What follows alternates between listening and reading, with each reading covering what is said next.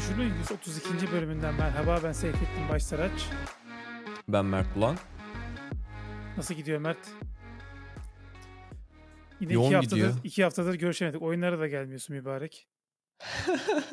Ya çok istiyorum aslında oyunlara da gelmeyi ama yani o kadar yoğun oluyor ki bir de e, ofisten arkadaşlarla falan artık şeye de başladık. Bouldering'e de başladık.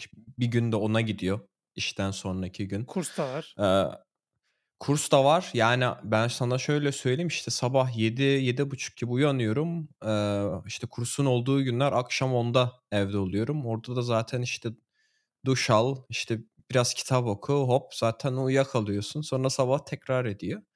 O yüzden bir tek böyle artık şey hafta sonları zaman kalıyor. O zaman da gene işte arkadaşlarla buluşma falan filan oluyor. Eve geç geliyorsun. Çok fazla şey olmuyor yani zaman olmuyor. İşte de yani şeyi de fark ettim. Ee, özellikle işte bu yeni iş e, ofise gittiğimden dolayı telefon kullanım sürem de acayip düşmüş. Yani ben bayağı böyle şeyden kopuk olmaya başladım. Yani internette ne oluyor falan. Bir tek arada e, çalışırken falan hacker değilse bakabiliyorum. Ama şeyi mesela şaşırdım yani. Telefon kullanım oranı 2 saatten daha az bir süreye düşmüş. Çoğunlukla böyle 1 saat, bir buçuk saat falan olmuş artık. Orada da işte bir tek şey işte birkaç arkadaşlarla mesajlaşma.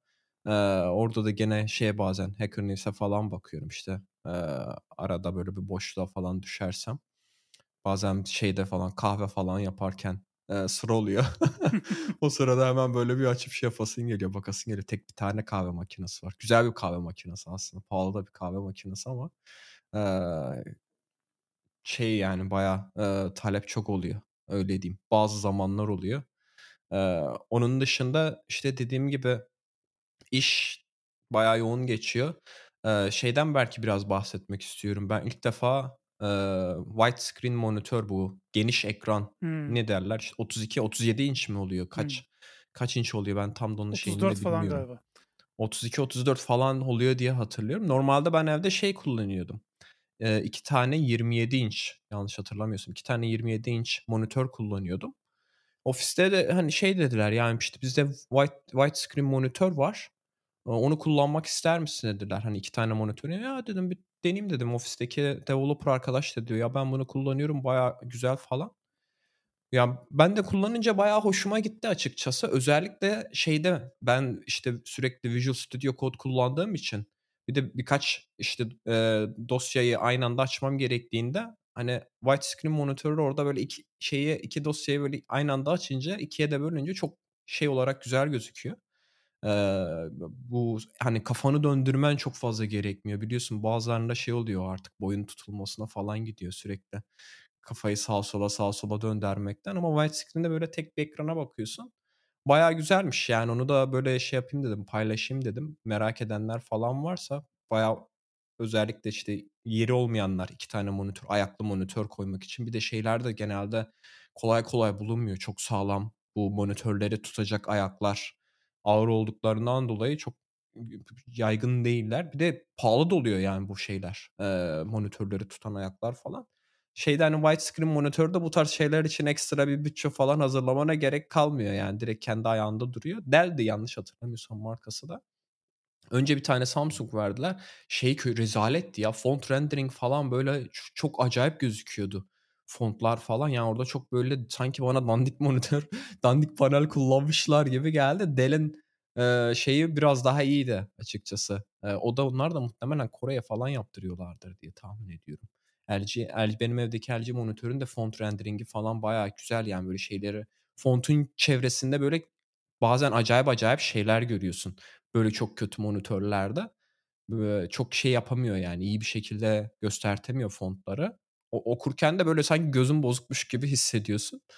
Ee, şeyde çok öyle olmadı. Dell makinede o kadar sıkıntı olmadı ama orada da gene şey olmuyor ya mesela bir Apple'ın e, Retina display kadar çok böyle net bir şekilde görüntü rendering'i şey yapamıyorlar. Yani bilmiyorum orada artık ne, ne, ne tar- ne tarz bir hani Apple ekstra bir şeyler katıyor mu kendi ürettirdiği panellere ama yani Apple'daki o şey kalitesini hiç şey yapamıyorsun, göremiyorsun bir türlü.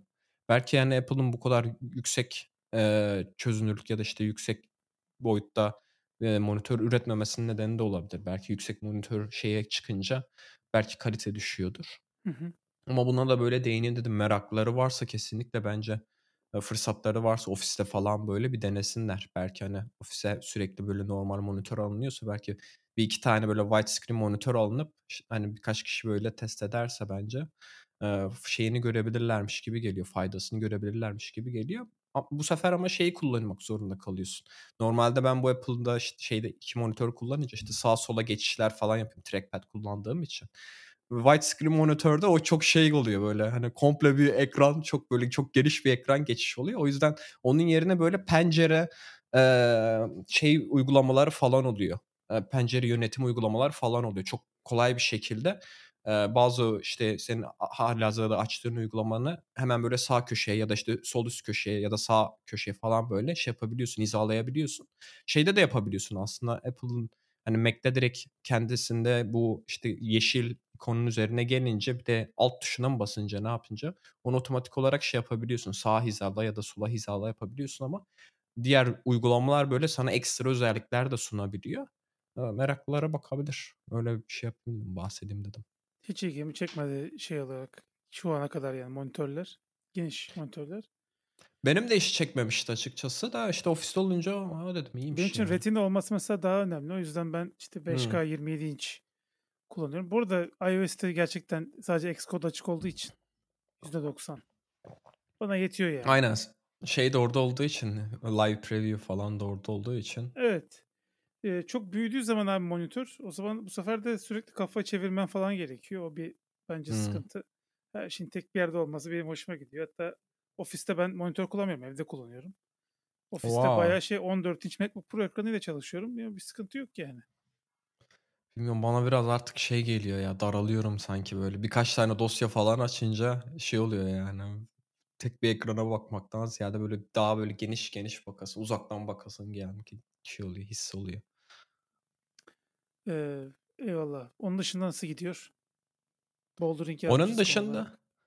Aa, aynen. Ya ben bunu ben açıkçası daha önce de bahsetmiştim. Tekrar da bahsedeyim mi bilmiyorum. Vardır kesinlikle hani Türkiye'de de e, böyle bouldering yapabileceğin mekanlar. Bouldering'den bilmiyorum merak edenler varsa tırmanıyorsun aslında. Duvara çeşitli böyle plastik şeyler yerleştiriyorlar. Var tabii canım Ona bayağı tırmanıyorsun. Kesinlikle vardır. Ben oradayken hiç duymamıştım. Hani ilk defa buraya geldiğimde duymuştum. Çünkü böyle çevremde de bouldering'e gidiyoruz. Gelir misin diyen de yoktu yani. Bouldering çok şey, genelde halı saha maçına çağırıyorlardı. Ee, çok işte çarşamba günleri şey yapıyoruz. Ofisten arkadaşlarla falan gidiyoruz. işten sonra falan. Aşırı keyifli. Bir de çok şey oluyor yani nasıl diyeyim teknik bir şekilde bir şeyler yapmak zorundasın. Yani nasıl diyeyim böyle güçlü olman hani çok böyle kaslı olman falan böyle çok e, bir şey ifade etmiyor ama orada böyle çok daha böyle teknik bir şekilde Hmm. e, tırmanman gerekiyor işte. Bazen dengeni sağlaman gerekiyor. Bazen işte ayaklarını çok iyi bir şekilde hareket ettirmen gerekiyor. Bazen işte sağ ya da sol kolunu falan böyle e, doğru yerlere doğru zamanda yapabilmen gerekiyor. Biraz daha böyle nasıl diyeyim çevikliğini aslında insanın e, ölçen bir spor. Bir de benim hoşuma giden bu sporla ilgili şey e, bouldering yapan insanlar çünkü çok böyle bir mekana gidiyorsun komple işte duvarlarda sürekli işte bu tırmanabileceğin yerler var. Bir sürü insan var. Hani aynı anda şey yapıyorsun. Herkes böyle bazen işte çok çok kalabalık olmuyor. Bizde zaten genelde kalabalık olmayan zamanlarda gitmeye çalışıyoruz falan. Hani insanla gelen hani insan tipi böyle çok daha benim nasıl diyeyim böyle hani e, spor salonuna giden insan tipinden biraz daha farklı biliyorsun. Bilmiyorum sen de ne kadar çok gerçi spor salonuna gitmişsindir. Orada böyle bazı tipler oluyor. Herkes değil tabii ki. Bazı aşırı tipler oluyor böyle çok aşırı ciddiye alıp böyle sanki rekabetçi şeyler yapıyormuş gibi olan tipler oluyor. Bouldering'de bu böyle şeyler olmuyor. Genelde böyle insanlar birbirlerini çok böyle destekliyor. Eğer başarılı bir şekilde tırmanabilirsen falan böyle hep şey görüyorsun işte arkadaşlarla girildiği için hep böyle birbirlerini alkışlayanlar falan motive edenler ya da birbirlerine taktik verenler falan oluyor işte hani önce ayağını şuraya at e, ya da kolunu şuraya at falan gibisinde. O açıdan da çok sevdiğim bir spor. Ee, daha da işte şimdi biraz daha düzenli yapmaya falan da başladım. Bunun özel ayakkabısını falan normalde gidince şey yapabiliyorsun, kiralayabiliyorsun falan ama ben dedim hani şey yapayım, e, alayım böyle kendime şey hissedeyim, e, borçlu hissedeyim. Gideyim ki hani o verdiğim para şey olsun diye, değsin diye. Ee, ona da böyle gene değineyim dedim. Meraklıları varsa bence kesinlikle baksın. Yani şey olarak çok dediğim gibi yani Kitlesi çok farklı bir kitle. Genelde böyle şey nerd tipler oluyor. Gidenler de ilginç bir şekilde. Bizim ofiste de yani şey olarak da çok dengeli. Kadın erkek oranı olarak da böyle sadece full erkeklerin yaptığı bir spor da değil. O açıdan da bence bayağı başarılı. O yüzden bundan da bahsedeyim dedim. Çünkü hani son zamanlarda yaptıklarımızdan konuşuyoruz. Bu da benim bayağı işte çarşamba günleri işte eğer oyun oynuyorsak gelememe nedenim işte şeydeki ofisteki arkadaşlar bugün mesela yapamadık ama eee, onu hafta hafta sonuyla telafi edeceğiz. Pazar günü muhtemelen. Eee, onu da gene aradan çıkartayım istedim. İyi güzel. Benim valla full işte geçiyor ya. Ee, dün 10'da çıktım ofiste. Gerçi bu benim kendi tercihimdi de. Ee, bir iki iş daha bitireyim dedim. Ee, güzel biz de devam ediyoruz işte. Zaten e, Twitter'a da bir ekip arkadaş aradığımızı yazdım. Ee, biz bizim takımda iki tane iOS'çiyiz. Üçüncü bir iOS'çi daha arıyoruz ama daha özel bir rolde birisini arıyoruz. Yani düz app geliştirmeyeceği için biz de Hmm. app geliştirmiyoruz. İşte design sistemi falan implemente ediyoruz içeride. Developer'lara işte dokümantasyon yazıyorum. Hatta Apple'ın işte DocC'sini kullanıyorum. Bahsetmiştim bir önceki bölümde. Hı hı. O, o bayağı da alıştım DocC'ye. Ee, bayağı Apple'ın dokümantasyonu gibi yazıyorum yani. Ee, O süper. görüntü de Apple'ın dokümantasyonu olduğu için e, sanki böyle native bir komponentmiş gibi duruyor. Güzel oldu. Kullanan developerlar da memnunlar. E, direkt plug and play çalışıyor yaptığımız işler. Hı hı. Güzel onu da bir ara anlatacağım. E, belki bu ayın sonunda bir etkinlikte e, çıkıp da şey anlatabilirim yani bunu nasıl implement ettik. Hı hı. E, adım adım onları anlatabilirim. E, söz vermeyeyim. E, çünkü bir de Mart'ın başında e, şirketin yine e, sadece iOS ve Android geliştiricileri için yaptığı bir kampı var. Retreat'i Hmm. var. E, orada da sunumlu oluyor etkinlikler. Orada ben dört tane sunum yapacağım. E, biraz fazla yük yüklendim gibi anlaşılabilir ama aslında daha önceden yaptığım sunumların birazcık daha modern versiyonları var içinde. Alışık olduğum şeyler yani. Sadece bu design sistem olayı yeni. Güzel bir e, şey olacak. Daha sonradan onu zaten oradaki sunumları e, dışarıya da yapacağız. Yaza doğru tekrardan bir event e, planlıyorlar herhalde bilmiyorum ne event olacak. E, o iç, içeride internal yaptığımız sunumları dışarıya da açacağız yani. Hı hı. E, bir yandan işte onlara hazırlık var. Bir yandan işte işler güçler var. E, bir tane meşhur kütüphanemize Objective-C desteği ekledim. E, bir SaaS ürününe, Teknasyon'un. Hı. O da güzel. İnsan biraz nostalji yaşıyor yani Objective-C'ye. Güzeldi ya. Objective-C'yi seviyordum ben yani. O yüzden insanlara Ya. katılmasam da e, ben hiç okuyamıyordum bile yani hani bakıyordum Evet. hiçbir şey o anlamıyordum. senin kendi şeyin. E, cahilliğin diyeyim. Objective-C konusundaki. E, müşterilerden Objective-C app'i olanlar varmış da e, Hmm. Swift'le yazdıkları için orada da işte dikkat edilmesi gereken birkaç tane nokta var. Swift'in bazı özelliklerini kullanırsan Objective-C otomatik convert olmuyor. Hmm. E, o yüzden birazcık orada e, modifikasyon yapmak zorunda kaldım ama güzel bir iş çıktı bence. E, onun dışında e, böyle işte yani ekip arkadaş aradığımız için bir sürü tabii e, case review ediyorum. Hı hı. E, case gönderiyoruz. O case'i kodlayıp gönderiyorlar bize geri. Orada da e, inceleme fırsatı buluyorum. Yani e, şöyle söyleyeyim. Hani direkt insanlardan bağımsız genel olarak gördüğüm bir şey var. Bence iOS geliştiriciler iOS'in fundamentallarında çok zayıflar. Ee, yani Teknasyon'a başvurduysanız sizin üzerinize söylüyor, söylemiyor olabilirim. Çünkü sadece fundamental'a bakmıyoruz biz. Çok dediğim gibi şey bir özel bir profil aradığımız için fundamental'ınız çok iyi olabilir. Yine red yemiş olabilirsiniz. Ee, yani e, çok temel şeyleri çok ezberden yapıyorlar. Yani bir şey nasıl yapılacağını ezberlemişler. Mimariyi de ezberlemişler. Mesela bir ekranın nasıl yapılacağını sırasıyla biliyor. Ama mesela bunu niye yaptın diye sorduğunda e, Hmm. orada mesela onun mantığını falan bilmiyor ki ben eğer iOS geliştirici olmak isteyen ya da olanlar varsa özellikle bu fundamental'ları çok iyi öğrenmelerini tavsiye ederim. Xcode'un internal'larını iyi öğrenmelerini tavsiye ederim. E, build settings tarafındaki şeyler ne anlama geliyor. O linker'lar vesaire. Mesela geçen bir çocuk e, static versus dynamic linking üzerine bir e, uzun bir tweet yazmış. Mesela çok hoşuma gitti yani. Onu her e, iOS developer'ın bilmesi lazım bence. Bunun gibi konularda biraz eksiyiz. App yapma kısmında bir sıkıntı yok. Bir de şey tarafında çok eksiyiz. UI, UI implementasyon tarafında. Hmm. Yani UI'yi developer'lara bırakıyoruz biz. Bir UI vermiyoruz. Belki Aa, de şey belki yok designer. bir tasarım ve- yok yani tasarım vermiyoruz case'de. Diyoruz ki yani böyle bir uygulama yap gibisinden bir şey Hmm. söylüyoruz.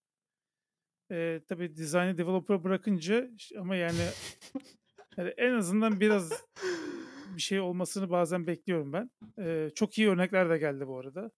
Ee, onları Ama yani deneyimledim. şeyi kullansalan olmuyor mu zaten? Hani direkt hiçbir renk falan bile katmasan Apple'ın kendi UI'yı şey olarak hani ne bileyim butonlarıdır, şeyleridir işte hani slider'ı falan filan zaten hoş duruyor yani. Hani ekstra bir şeyler mi yapıyorlar ya da şeyimden mi bahsediyorsun? Layout'tan mı bahsediyorsun acaba? Bunu tam şey yapamadım. Tipografi zaten çok e, sıkıntılı oluyor. Tipografi tasarımcılarda da sıkıntılı olduğu için genel olarak Türkiye'de gördüğüm bir şey. E, hepsi öyle değil tabii ki. Bunlar hep şey yani. Genel olarak gördüğüm şeyler diye söyleyeyim. Çünkü çok iyi tasarımcılar, çok iyi yazılımcılar tabii ki var. E, şöyle bir şey iddiam yok yani. Kendimi üstten görmüyorum ama tipografi tarafında zayıf olduklarını söyleyebilirim. Bir de işte marginler, o işte boşluklar falan onları standart Apple'ın marginlerini kullanmıyorlar. Oralarda Hmm. falan mesela bir uyumsuzluk, hizasızlık falan oluyor. Ee, yani ben sadece tavsiye mahiyetinde söylüyorum yani. Eğer iOS developersanız ve fundamentallarınızın eksik olduğunu düşünüyorsanız bunları anlatan, öğreten, mantığını anlatan yani Udemy falan gibi değil de daha böyle kitap ondan sonra e, özellikle işte Şeyde bile yazıyor ya. Human Interface Guide'larında da yazıyor aslında. Ben yok mesela şeyi oradan şimdi Swift öğrenmiştim. internal'ları falan Font öğrenmek için size'ı. tamam onlar onlar yazıyor sadece UI tarafı için söylemiyorum. Ya mesela table view cell reuse identifier ne anlama geliyor? Neden reuse identifier diye bir şey var? Bu reuse sistemi nedir yani? Yeniden kullanım sistemi Hmm. nedir? Nasıl çalışır? Altında yatan mantık, prensipleri. Ee, ya da mesela işte atıyorum Viper mimarisi kullanıyorsun. Bunun avantajı ne? Hmm. Bana sorarsan çok bir avantajı yok da neyse. Ee, Ama kullanıyorsan bir avantajı var ki de ya kullanıyorsundur. kalabalık takımlarda, sen de o yüzden soruyorsun. birazcık daha düzenli olmasını özellikle developerlar da Hmm. çok aşırı senior değillerse e, ekstra bir şey sağlıyor orada. Çünkü her şeyi böldüğü için Viper çok net bir şekilde. Hani öyle bir avantajı var ama bir dönem gerçekten bizim developerlar arasında böyle bir e, mimari şeyi vardı, fetişi vardı tabiri caizse. Her konferansta herkes mimari konuşuyordu. Clean Swift, Clean Architecture, işte MVVM, MVVMP, Viper. Tamam yani kodu nasıl structure edeceğimiz önemli de hani Apple'ın SDK'sının da hani altında yatan mantıkları bilmekte de bence çok fayda var. Çünkü size çok hız kazandıran bir şey. Ee, o açılardan bunları tavsiye ediyorum. Ee, dediğim gibi çok iyi adaylar da geldi. Hatta bazıları da görüştük. Hmm. Bizim çok tabii bi- biraz böyle şey yani tooling falan yazabilen, bash script yazabilen, e, gerektiğinde e, dokümantasyon falan yazabilecek İngilizcesi çok iyi birisine ihtiyacımız Hmm. var. E, şu an bu işleri ben yapıyorum çünkü. Biraz benden de yükü alacak ve beraber de çok iyi seviyeye getireceğimiz e, bir yani developer experience üzerine çalışan bir ekip bizimkisi daha tam Hı hı. ta- tam tabir o yani. DX kasıyoruz diyelim. O yüzden de biraz eleyerek gidiyoruz. Ama e, eğer e, yapabileceğinizi düşünüyorsanız tabii ki e, başvurabilirsiniz. Bana DM de atabilirsiniz. Direkt sizin CV'nizi içeriye iletirim. Bunlardan da bahsetmiş olayım. Onun dışında bir şeyim yok. iOS development'a dönmek e, keyifli. Tabii şu an çok app ve feature geliştirmiyorum böyle bayağı bildiğin. Bir e, framework geliştiriyorum. E, o framework tarafında da güzel bir mimari kurduğumu düşünüyorum. Ekibe anlattım. Onlar güzel olduğunu söylediler o yüzden. E, onların sözüne güvenerekten e, söylüyorum ama çok esnek bir yapı oldu. E, hem de e, bu Xcode'un yeni previews özelliğini kullanıyoruz. Swift UI olmamasına rağmen iOS 12 bizim proje. UIKit Hmm. kullanmamıza rağmen e, ben komponentleri geliştirirken sağda canlı olarak artık UIKit'te de preview'lar geldiği için Xcode'da. Aa. Onu çalıştırmanın yolunu buldum. Şu an ben komponenti geliştirirken sağda direkt ön izlemesini görüyorum ve e, bir presentation objesi yaptım. Tamamen model agnostik. İçinde sadece string int ve idump case'ler falan alabiliyor sadece. Primitif Swift Foundation elemanlar, elemanlar alabiliyor. Sen bir e, presentation objesi verdiğin zaman otomatik olarak direkt sonucu görüyorsun. İşte atıyorum Hı hı. kartın tipi bilmem ne diyorsun. Bir anda kartın UI'yi çat diye değişiyor sağda ve ben bunların hepsini böyle bir grid olarak koyup hepsini böyle tek bir yerden kontrol ediyorum. Bir şeyler bozuluyor mu, kırılıyor mu görebiliyorum. Hatta bunu işte snapshot testing tarafını falan da yapıyoruz bir yandan. Güzel bir sistem olduğunu düşünüyorum. Neyse yani e, neticede çok da koda girmeyelim. Animasyon support'u da getireceğim şimdi. Ee, bunu da çıkıp anlatacağım işte.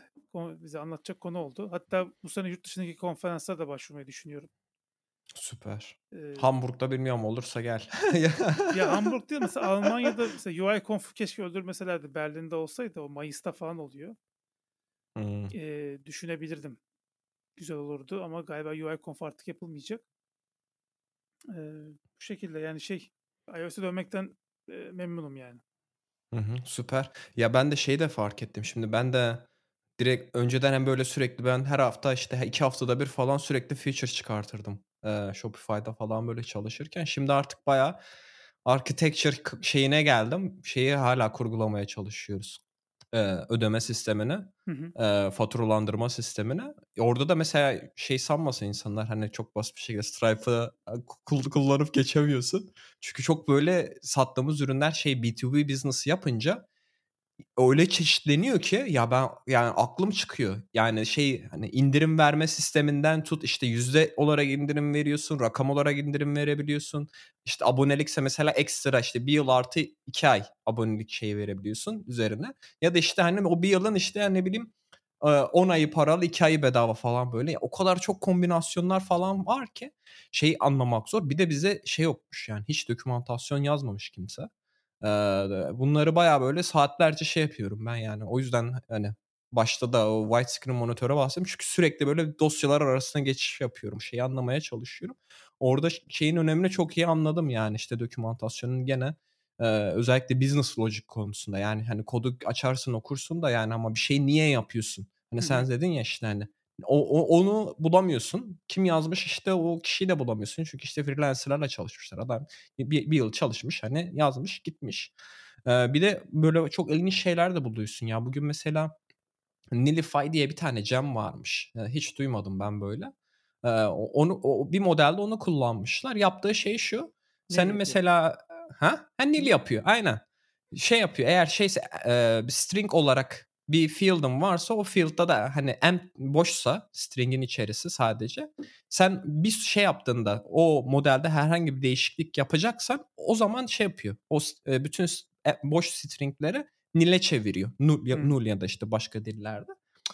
Abi ya ben bunu anlamadım başlangıçta. Şimdi ben normalde tek bir değişiklik yapıyorum. Bir tane field'ı değiştiriyorum. SQL query'sine bakıyorum. Orada 5 tane 4 tane şey yapmış. Field değiştiriyor. Hepsini null set ediyor. Ama hani sen bunu göremiyorsun. Niye sadece Cem eklemişler? Cem'de de sadece sen diyorsun ki işte hani. Nilify diyorsun bu modelin içerisinde. Ha Rails Magic. Ya bazı noktalarda seviyorum ama bu o kadar kötü bir şey ki. Çünkü anlamıyorsun. Nereden geliyor bilmiyorsun. Ondan sonra bakıyorsun ha böyle burada Nilify yazıyor. Oradan geliyormuş. Ondan sonra Cem'i açıyorsun. Cem'in dokümantasyonuna bakıyorsun. Ne yaptığını anlamaya çalışıyorsun. Ve de böyle hep şey çıkıyor. Hani intuitive bir davranış değil. Yani sen mesela işte şey dese mesela anlarım. Ee, eğer e, sen hani boş bir string save etmeye çalışıyorsan onu otomatik olarak nil yaparsa onu anlarım. Ama sen tamamen başka bir field hani save ediyorken diğer bütün hepsini hani beraberinde nil yapması çok hani beklenen bir şey değil. Ama işte bunda da gene şeyi görüyorsun işte neden bunu ilk niye eklemişler falan buna bakınca hani hani amaç işte ne zamanında database'te işte boş şeyler varmış boş stringler varmış ama işte hani burada da gene şey işte fundamental'ı bilsen hani bu bu sorunu bu şekilde çözmezsin. O zaman ne yap yani bilmeyince ne yapıyorsun abi? Bir tane işte böyle paket gem bulayım. Bu, bu sorunumu çözecek. Gem'i kullanıyorsun, geçiyorsun. Ondan sonra başka yerlerde de kullanılmaya başlanıyor o gem falan böyle. Ama sorun çok basit bir şey yani. Zaten database'inde varsa çok bir, bir tane reg test yazarsın. Hepsini hani nil'e çekersin şeylerin. Bütün şeylerin bakarsın empty string olanlara, boş string olanlara, da- field'lara. Onların hepsini bir kere nil yaparsın. Ondan sonra bir tane validation eklersin. Kimse bir- artık şey yapamaz hani. Boş e, string sevemez demez. Bitti yani. Hani şey bu. İki adımla böyle bu şekilde çözebiliyorken gem ekliyorsun. Ondan sonra bu- şekilde böyle karmaşalar falan ekliyorsun. Ben çok şaşırdım açıkçası ama şeyi de anlayabiliyorum işte ya. Belki ya işte hızlı geliştirmemiz gerekiyor falan filan gibi şeyler oluyor ya. O zaman hemen ama orada ilk düşüneceğim şey de acaba bu e, acaba bir JavaScript developer'ın işi olabilirmiş gibi düşünmeden de demedim. Orada çok yaygın ya böyle çok basit şeyler için bile e, package kullanıyorlar ya. Neyse çok ee, gömmeyelim onları da. Aynen. O direkt aklıma o geldi acaba şey mi? Full stack falan bir developer olabilir belki hani e, JavaScript'teki deneyimlerini aktarmak istemiş olabilir. Ama şey konusunda çok katılıyorum yani fundamental'ları bilmeyince çok büyük karmaşıklıklar oluşturuyorsun. Ben de anlamadım çünkü bir de bizde şeyler falan var. Rails'te biliyorsun callback'ler var. Before save, after save falan filan. Ben orada şey diyordum sadece hani bu field değişince update et falan ama bir bakıyorsun 10 tane field aynı anda update olmuş. Senin hiç ilgilenmediğin falan. Böyle saçma sapan şeylerle uğraşıyorsun. Ama işte onu görünce şey yapıyorsun yani lan yani kim niye böyle bir şey yapmış? Hani o niyeyi çok sorguluyorsun ve maalesef cevabını da bulamıyorsun. O orada kalıyor yani bir şekilde onun değiştirilmesi gerekiyor bir başka kişi tarafından. Ekstra iş yükü çıkıyor böyle olunca da. Aynen. Ee, biraz sektör dedikodusu yapalım o zaman. Madem Figma e, dev modu beta'dan çıkarttı. Ve hmm. çok büyük bir sürprizle çıkarttı. User başına 25 dolar istiyorlar. Dev modu kullanacak user başına. Bu ne ya falan deyip e, Zeppelin'e geri dönmeye başladı. E, yurt dışındaki firmalar bunu gördüm. E, biz de Figma kullanıyoruz. E, ve dev modu sırf o 25 dolardan dolayı. Çünkü absürt bir fiyatlandırma yani 25 dolar okey eyvallah verirsin de yani user başına her ay 25 dolar çok yüksek bir fiyat. Ee, işte biraz tekele doğru gidiyor Figma aslında. Adobe'nin hmm. alması tehlike gibi görülüyordu ama bence Figma'nın da tek başına böyle devam etmesi e, çok e, sıkıntılı. O yüzden Zeppelin gibi tool'ların da bir yandan hayatına devam ediyor olması güzel bir şey. Çünkü tekel olduğun zaman işte fiyat belirleyebiliyorsun. Aslında biraz bu konularda gideceğiz yani. Tek başına kaldığın zaman diyorsun ki tamam bende var sadece bir özellik 50 dolar yapıyorum e, isteyen gelsin diyebiliyorsun. Zaten tekelin en büyük tehlikesi o. Fiyat politikasını tek bir yerin karar vermesi. Rekabet olmayınca tabii ki bu tüketiciye kötü anlamda yansıyor. Hı hı. E, hatta yani orada konuya da girmişken bilmiyorum sen var mı konuyla ilgili Figma'nın Yok bizim şirkette de bayağı şey yapanlar vardı. Bir anda oldu. Yani kimse beklemiyordu. Bir anda çat diye bir de yanlış bilmiyorsam bu önceden mesela şeyleri falan çok copy paste falan yapabiliyorsun. CSS falan göstertiyordu. Evet. Bunları da oraya taşıdılar diye Aynen. biliyorum. Kodun altına taşıdılar. elimizden aldılar gibi bir durum oldu. Yani çok saçma bir şey açıkçası. Ee, bilmiyorum bize de ne yapacaklar onu da takip ederim. Bu insanlar şey yap sanmasınlar. Yani 25 dolar nedir falan veriyor ver, verin gibi düşünmesinler de büyük ekipler olunca bir de Tabii. kişi başı verince o çok yüksek meblağlar yapıyor. Aylık olarak veriyorsun. Yıllık böyle binlerce dolar sadece sen işte Figma'nın lisansına veriyorsun. Bizde de mesela sürekli bu lisansları şey yapıyoruz tekrar tekrar gözden geçiriyoruz. Ya işte bu tool'a hakikaten şey gerek var mı? Biz mesela işte şimdi şey kullanmışız. ZenHub diye bir ben daha önce bilmiyordum. Bir şey kullanmışız. Kitabını bağlıyorsun. Kanban board oluşturabiliyorsun. Ben şirkete de, girince dedim ya bunun niye gerek var falan. Onlar işte GitHub'da bu özellik yoktu falan dediler. İşte Kanban board daha sonradan ekledi ya. Ha. GitHub böyle proje management'ı falan yapabiliyorsun ya kendi. Projeni ekliyorsun bütün şeylerini falan. Ya dedim boş verin. boş yere para vermeyelim buna. Zenova kişi başı şey yapıyor. Lisans veriyorsun. Bazıları şey de yapamıyor yani. Katılamıyor, katılamıyor da bu şeyden dolayı. Ee, o yüzden yani çok önemli oluyor açıkçası. Ee, özellikle zaten bu yıl böyle bütün şirketlerin finanslarını tekrardan tekrardan gözden geçirdiği bir yıl oluyor. Böyle daha verimli olması açısından. O yüzden çok absürt bir fiyatlandırma olmuş. Ya ben fiyatını bilmiyordum. 25 dolar çok, çok yüksek bir meblağ ya. Evet, user başına çok yüksek bir meblağ. Yani bizde de kaç developer var düşününce. E, mobilcileri sadece saysan herhalde bir 35-40 tane mobilci vardır bizim şirkette. Çarpı işte 25 40... işte öyle düşün yani. Aynen. Kaç ayda bin dolar yapıyor. Bin dolar yapıyor. Yılda 12 bin dolar şeye veriyorsun ya. Figma'ya para veriyorsun. Niçin çok oradaki değişkenleri okuyacağım diye bu arada. Ha, çok absürt değil mi ya? Bence de çok absürt. Ee, bu şeyi tekelleşmeyi konuşmuşken aslında şeyi de birazcık konuşalım. Ee, bu Sony Microsoft mevzusu. Öncelikle geçen hafta bir ortalık bir yangın yerine döndü. Ee, ha, önce on, e, iki hafta önce Sony'nin şey eventi vardı. State of Play eventi vardı. Hmm. State of Play eventinde yine bir dizi oyun duyurdular. Orada tabii ilgimi çeken bir Rise of the Ronin diye bir oyun var. Bir de Death Stranding 2 var. E, Death Stranding 2 şu açıdan ilgimi çekiyor. Bir Kojima oyunu olması. Ben Kojima'nın bütün oyunlarını Death Stranding 1 hariç oynamıştım. Death Stranding 1'de oynuyorum şu an çünkü Mac'e geldi oyun. E, M2 Pro'da çok da güzel çalışıyor bu arada. Yani şaşırtıcı derecede detaylı grafiklerle ve çok hızlı bir şekilde çalışıyor. Çünkü Metal'ın upscale, e, temporal upscale özelliğini kullanıyor. Düşük çözünürlükle render edip yüksek çözünürlüğe scale ediyor real time. E, ve e, şu bir tek şu şeyi çözemediler. Screen tearing çok oluyor. Screen tearing de şu oyunun refresh rate ile monitörün refresh rate hmm. uymazsa böyle döndüğün zaman falan böyle bir kes, kesme işareti gibi böyle kesiliyor görüntü dönerken. Çok uyuz bir şey eğer bilirsen bakmayı. E, fark ettikten sonra çok sinir bozucu bir şey. Yani Apple'ın ProMotion Display'i var. Aslında Metal'daki o rendering engine'i bir şekilde ProMotion Display'in şeyine bağlarlarsa çünkü hmm. PC'lerde var yani bu özellik. E, G-Sync ve şey var. AMD'nin VRR'ı var. Hı hı. FreeSync mi öyle bir şey deniyor ona da. FreeSync aynen ben aynen, kullanıyorum. Aynen. Ben de Xbox'ı oyun monitörüne bağladığım için ben de kullanıyorum ama Mac'te de keşke o Mac'in o e, ProMotion Display ile beraber çalışsa. Ama Mac'te promotion var mı onu sanmıyorum. Sadece şeyde var diye biliyorum. Ee, iPhone Pro ve iPad Pro'ya getir var diye. En son Mac promotion. Pro'larda var ya. Var mı? Yani seçeneklere Bilmiyorum. promotion yazıyor refresh rate'te. Öyle Seç, mi? Seçenek olarak. Ha, yani 60 Hz falan onlar var. Bir de promotion var. Otomatik okay. ayarlayan. Ha. Death Stranding oynuyorum. Death Stranding tabii ki yani e, merak ettiğim bir oyundu. O da güzel gidiyor. Hideo Kojima'nın e, manyak zihninden diyelim. E, değişik bir konusu var. Neyse e, onu oynuyorum. E, bir de Destiny 2 geliyormuş işte 2025'te. Hatta onun üzerinde bir de şey dedi işte bir bu adam biliyorsun Metal Gear Solid'le çok ajan tarzı oyunlar e, yapmayı sevdiği için Metal Gear Solid'in haklarını alamadığı için Konami'den yepyeni bir IP ile yine şey yapacağım. E, yeni hmm. bir işte böyle ajanlık gizlilik üzerine bir oyun yapacağım. Espionaj oyunu yapacağım falan dedi. E, fakat bu sefer şöyle bir şey yapıyor. E, Sony Pictures'ı da dahil ediyor işin içerisine. Sony'nin film stüdyolarında film de çekiyorlarmış bir yandan. Yani şey diyor işte anneniz odaya girdiğinde sizin film settiğinizi zannedecek falan diyor. Biraz iddialı tabii de. Yani yine bir oyun olacak, interaktif olacak ama işte e, film vari grafikler olacak falan diyor.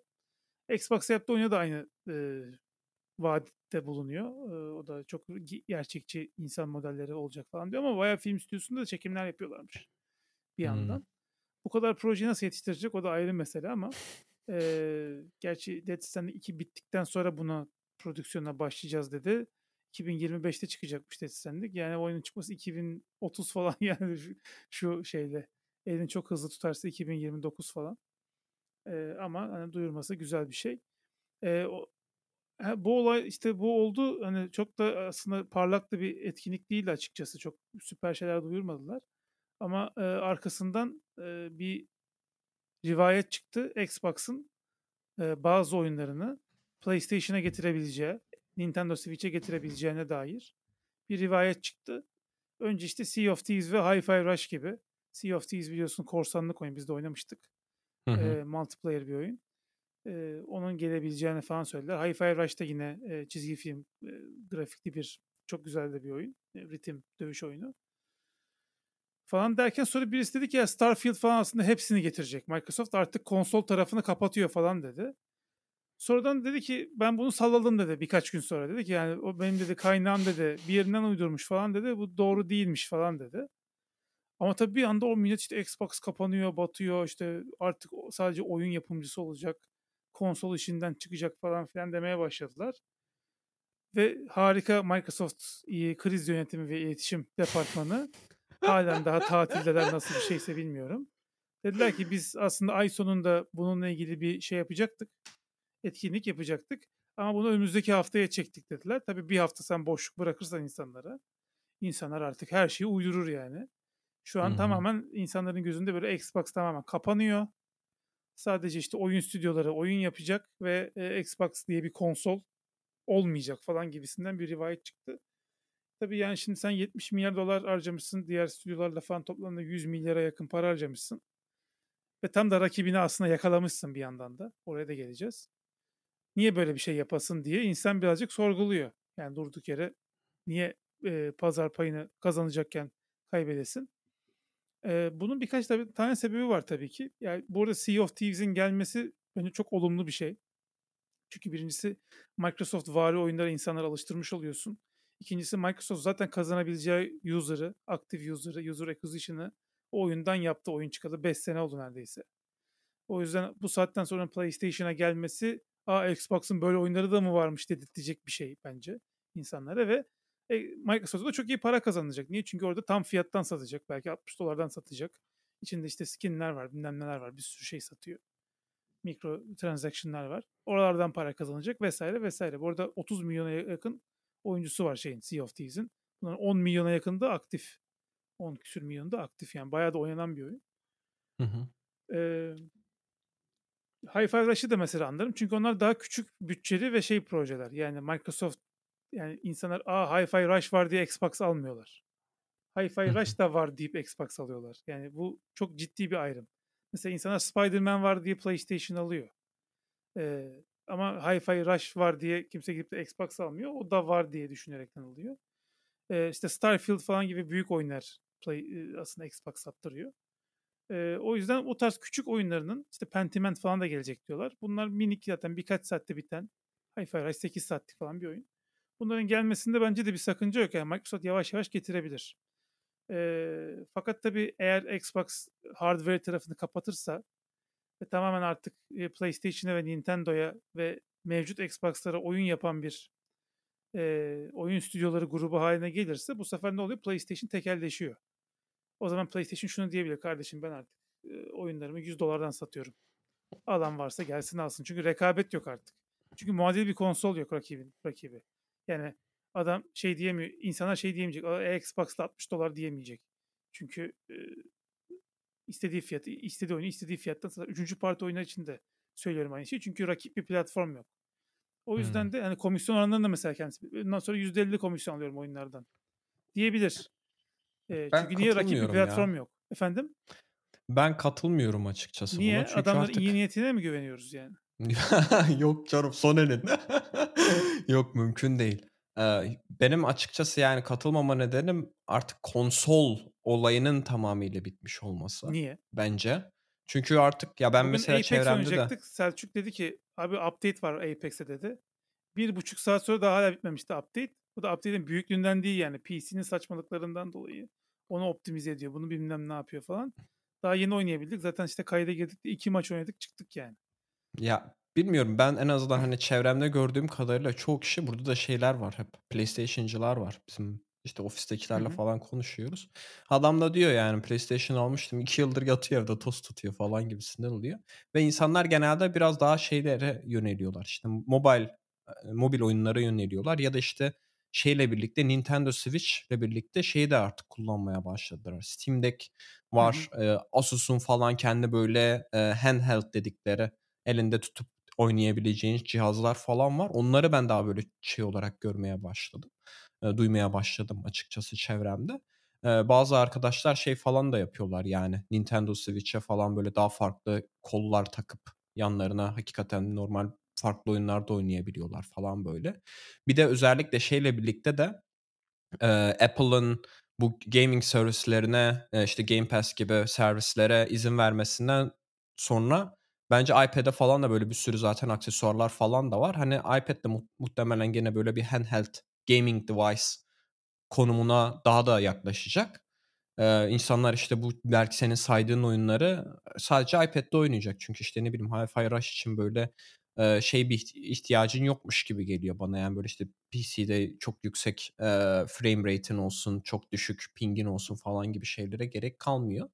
O yüzden ben açıkçası bu şeyini Microsoft'un da bu tarafa gideceğini biraz düşünüyorum. Çünkü donanım yapmak çok maliyetli. Bir de bir donanım yapıyorsun, kaç yıl falan satıyorsun ve daha önce de hep söylüyorduk, donanımı şeyine satıyorlar, zararına Artık satıyorlar zararına yani. satmıyorlar da ilk çıktığında Öyle mi? Ya, burada mesela, yani, öyle bir fiyatlara düşüyor ki ben bazen şey düşünüyorum ya, PC'yi sanki satıp Xbox mı alayım falan diye düşün düşünesi geliyor. Ya da, işte, yanına bir tane de Xbox alayım diyorsun çünkü €200'ya falan şeyi bazen düşüyor, eee, indirim günlerinde falan Xbox Series X falan oluyor.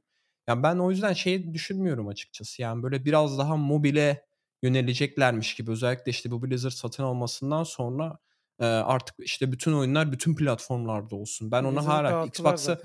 Xbox'a şey olur mu bilmiyorum. Eee, kapatırlar mı bilmiyorum donanım kısmını. Hani çat diye de kapatmazlar zaten. Muhtemelen 3-4 yıl falan hala desteğini sunarlar ama ben şeye açıkçası biraz inandırıcı geldi bana yani şaşırmam. Microsoft derse ya biz işte Starfield'ı PlayStation'a getireceğiz. İşte Nintendo Switch'e falan getireceğiz derlerse hiç şaşırmam açıkçası. Starfield Çünkü Nintendo Switch'te çalışmaz da. Ya onu bilmiyorum artık. CPU istediği için yani. aha, o artık nasıl şey yaparlar bilmiyorum ya da işte hangi oyunlar. Bu bana biraz şey geliyor, gerçekçi geliyor. Çünkü yani şey olarak bir kere yapmışsın oyunu ve bütün platformlarda herkes oynasın gözünden bakıyorlar artık. Çünkü daha çok bir şey yapıyorsun yani para kazanıyorsun. Şeyler de onu göstertiyor yani işte Sony'nin kısmına da belki bilmiyorum gelecek olursak hani satışlarına ben bugün okudum. Yani 1 milyon az satış yapmışlar. Yani bu nasıl bir hani tahmin yapmışsın da nasıl bu kadar hani arada fark olmuş. Atıyorum 100 1 bin milyon 200 değil, bin falan düşük. olsa. Yani tahminleri çok düşürdüler. Bu çeyrek için. Bu, yani bu çeyrekte mesela işte geçen daha önce işte yap- yaptıkları tahmine oranla 1 milyon daha satmışlar. O yüzden bir sonraki çeyrekteki şeylerin hepsini de düşürmüşler. Daha satacağız diye. Totalde işte bu yıl için verdikleri rakamdan 5 milyon falan böyle çok yüksek bir rakam daha satış bekliyorlar. Yani bu da aslında şeyi de göstertiyor artık. Hani kimse PlayStation'da almıyor artık. Ee, ya da işte şeye Ben işte oranla belki katılmıyorum. Şimdi korona ben sana şeyine bazı rakamlar oranla. vereceğim. Bir kere Xbox'ın bundan birkaç ay önce burada da konuştuk.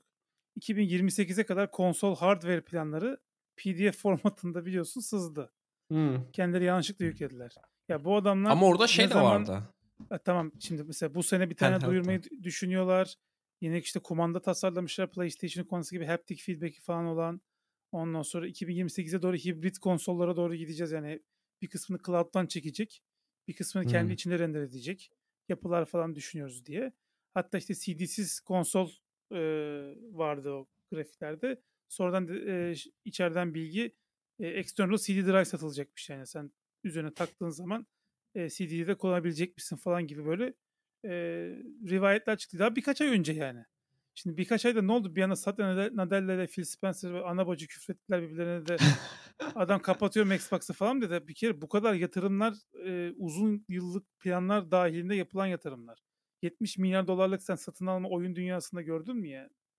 Adam 70 milyar dolar veriyorsa bir şekilde kendi tarafına da faydası olsun diye yapıyor. Ben Microsoft'un e, exclusive'ler konusunda çok ciddi hata yaptığını düşünüyorum. Sana bir noktada katılacağım ama ilk etapta yani yapması gereken şey mesela sen Xbox konsollarının satışını düşük buluyorsan diyeceksin ki Starfield çıktıktan sonraki e, ilk 12 ay sadece Xbox konsollarında olacak. 12. ayın sonunda ben PC'ye getiriyorum. Nasıl GTA yapıyor ya mesela GTA 6'da şimdi öyle gelecek. Böyle diyeceksin. Adam diyecek ki ya benim Starfield'ı oynamam lazım. Gideyim bir tane Xbox alayım. PlayStation böyle yapıyor. Diyor ki bir sene Hı. sadece diyor bende diyor. Sadece diyor benim makinemde oynayabilirsin diyor. O şekilde satış e, sağlıyor. Şimdi Ama bence benim-? Şunu söylüyorum. 51 Hı. milyon tane PlayStation 5 satılmış. Çıktığından bugüne kadar 30 milyon da Xbox Series X ve S satılmış. Bunlar çok ciddi rakamlar çünkü ikisinin toplu yani Nintendo Switch 9 yıldır falan var. O da 120 milyon falan satılmış yani. Hani bunlar çok ciddi rakamlar. Çok büyük 50 milyon PlayStation 5 nedir yani? Çok çok ciddi rakamlar ve eee 50 milyondan kazanacağın para da çok büyük. Tamam PC sektörü vesaire de var. Sen biraz da PC'de oynadığın için de biraz böyle söylüyorsun da. Eee, ben hala da konsol yani ki Microsoft bunu üzerine basa basa tekrar tekrar söyledi. Biz konsolu hiçbir zaman bırakmayacağız. En az 2-3 nesil daha şu an öngörülerimizde konsol üretmeye devam edeceğiz falan. Yani bir anda ne değişmiş olabilir? Daha birkaç ay önce Phil Spencer biz en az iki nesil daha konsol üretmeye devam edeceğiz. Asla bırakmayacağız orayı falan dedi yani. Hmm. Ee, böyle bir Ya bilmiyorum var. işte ben mesela işte şeyi hesaplıyorum abi bu şeyde sen diyorsun ya işte bak 20 milyon satıldı ama yani şimdi mesela cihaz başına kar ediyor mu? Ediyorsa ne kadar ediyor? Hani onu 20 milyonla çarpsan çok az bir para oluyorken mesela Starfield'ı sen hani PC'ye de çıkartınca sanki o parayı çok daha kolay kazanırmışsın gibi geliyor bana. PC Çünkü Starfield'ın kar marjı çok daha yüksek. Eventually yani bir gün Ama- çıkacak çıkartacak. Sony de öyle yapıyor ya. 3 sene sonra getiriyor oyununu. Çünkü artık Hmm. bütün sıkabileceği Ama o zamana kadar şey sanki, sanki hype'ı falan gitmiş oluyor Yo, yani. Hani. hala oynuyor. Sadece PC'de oyun oynayan insanlar var. Bir kere şimdi şöyle bir durum var. Konsol dediğin şey affordable bir şey. Yani 500 dolara hatta 300 dolara şu an. Hatta Series S falan alırsan 200-250 dolara. Eee, arkadaşlarınla arkadaşların oynadığı oyunları oynayabileceğin bir konsol alabiliyorsun. Şimdi öyle bir PC toplamaya kalksan hele bir de monitörün, klavyen, mılavyen falan yoksa nereden baksan $1000 en az yani o da böyle Counter Strike oynayacaksın sadece. Öyle bir makine topladın $1000. O yüzden zaten konsol özellikle orta ve düşük kesimin oyun oynamak için tek alabileceği alet. Gerçi Türkiye'de artık düşük kesimin alabileceğin pek Ya zaten işte yok. burada şeyi de kullanıyorlar ya artık mobil cihazları da Abi kullanıyorlar mobil ya. cihazlardaki oyunlar Ya da affedersin işte ama yani mesela tırt tırt oyunlar yani. En iyi mobil o ya hay yani haklısın ama telefonda işte? Microsoft'un Microsoft'un stratejisi o ya. Oyunları getirecek şeye. Hani var olan X Game Pass'teki oyunları mesela işte iPad'e getirecek. Cloud'la. Benim mesela işte dediğim gibi çevremdeki insanlar da mesela MacBook'tan oyun oynuyorlar artık şey. Onu gene Cloud'la e, şeyle falan e, Nvidia'nın falan da Cloud'ıyla. E, O yüzden hani şey gelmiyor. Senin hani şey teo şeyin Tamam doğru. Hani hipotezin doğru. Hani insanların hakikaten yani şeyi yok. Affordable, ulaşılabilir şey yok. Oyun cihazı yok. Ama o yüzden de halihazırda sahip oldukları cihazlarla kullanmak, yeni bir şey almaktansa işte ya mobil cihazdan ya iPad'lerinden ya da işte MacBook'larından işte iş bilgisayarlarına falan artık şey yapıyorlar, oynuyorlar yani. O şeyin doğru da bence hani e, tespit çok iyi e, ama alternatif bence san- bana şeymiş gibi geliyor. Diğer şeyler, e, cihazlarmış gibi geliyor Ya ben burada PlayStation'a gelmesinde de çok şey diyeyim. Eğer PlayStation'da oyunlarını Xbox'a getireceksek onu da birazdan konuşuruz. Ee, tam tersi de olacaksa o zaman benim için bir sıkıntı yok. Nintendo getirmez zaten o ayrı mesele de. Ee, Nintendo indirim bile yapmıyor oyunlarında. Ama, ama e. iki karşılıklı bir şey olabilir yani eksklusif oyunlar tarafında e, şöyle bir darbe yediler. Çok pahalıya geliyor artık oyun yaptırmak. Yani Hmm. o kadar pahalıya geliyor ki adam e, onun bir şekilde parasını kat bir, birkaç kat çıkartmak istiyor. Ee, Aynen. özellikle Sony tarafında artık yani adam film stüdyosunda oyun yapacağım falan diyor. Kim bilir o Columbia Pictures'ın stüdyosu kaç ay orada meşgul kalacak yani. Hı hı. Ee, kaç tane insan çalışacak bilmem ne. Ee, ya şu Spider-Man'e yani 380 milyon dolar mı ne para harcamışlar. Spider-Man dediğin şey oyun 14 saatte biten bir oyun yani. 14 saatte biten bir oyuna 380 milyon dolar ne harcıyorsun? Şeye 1 milyar harcıyorlar diyorlar GTA 6'ya. Hadi o yine kazanır da. E, online'ı falan var çünkü. Yani Spider-Man'in Hmm. online'ı da yok. Yapıyorsun, oynayan oynuyor. Zaten millet takas sistemiyle ikinci el ikinci el satıyor, birbirine veriyor diski. E, o zaman zaten e, çok ciddi sıkıntı. Para kazanamadıkları için de zaten işte e, bugün de PlayStation'ın yeni CEO'su, çiçeği burnunda CEO'su, aynı zamanda Sony'nin de CEO'suymuş. Hmm. E, demiş ki kardeşim böyle iş mi olur? E, bu şey şirket aşağı doğru gidiyor. E, beklentileri tutturamadı. Satışlar düşük. Özellikle son holiday season'daki satışlarımız beklediğimizden çok daha az. Geç gözleri doysun 52 milyon PlayStation 5 satmışlar şu kadar senede ama olsun işte. O yüzden bir e, 25 milyondu bizim bu yıllık e, satış beklentimiz. Onu 21'e indirdik demişler. Bence daha da Hmm. indirebilirler. Çünkü arkasından da 2025'in ortasına kadar hiç birinci parti oyun çıkartmayacağız dediler. Exclusive Bir aynen. buçuk yıl falan yani Spider-Man birkaç ay önce çıktı diye hesaplarsan bir, bir buçuk yıl eksklusif. Yani eksklusif oyun yine çıkartıyorlar Japon firmalarıyla falan para verip. Üçüncü parti oyunları sadece kendilerinde çıkartıyorlar ama kendi stüdyoları içerisinden hiç çıkartmayacaklar ki insanlar da biraz onun için alıyorlar PlayStation'ı.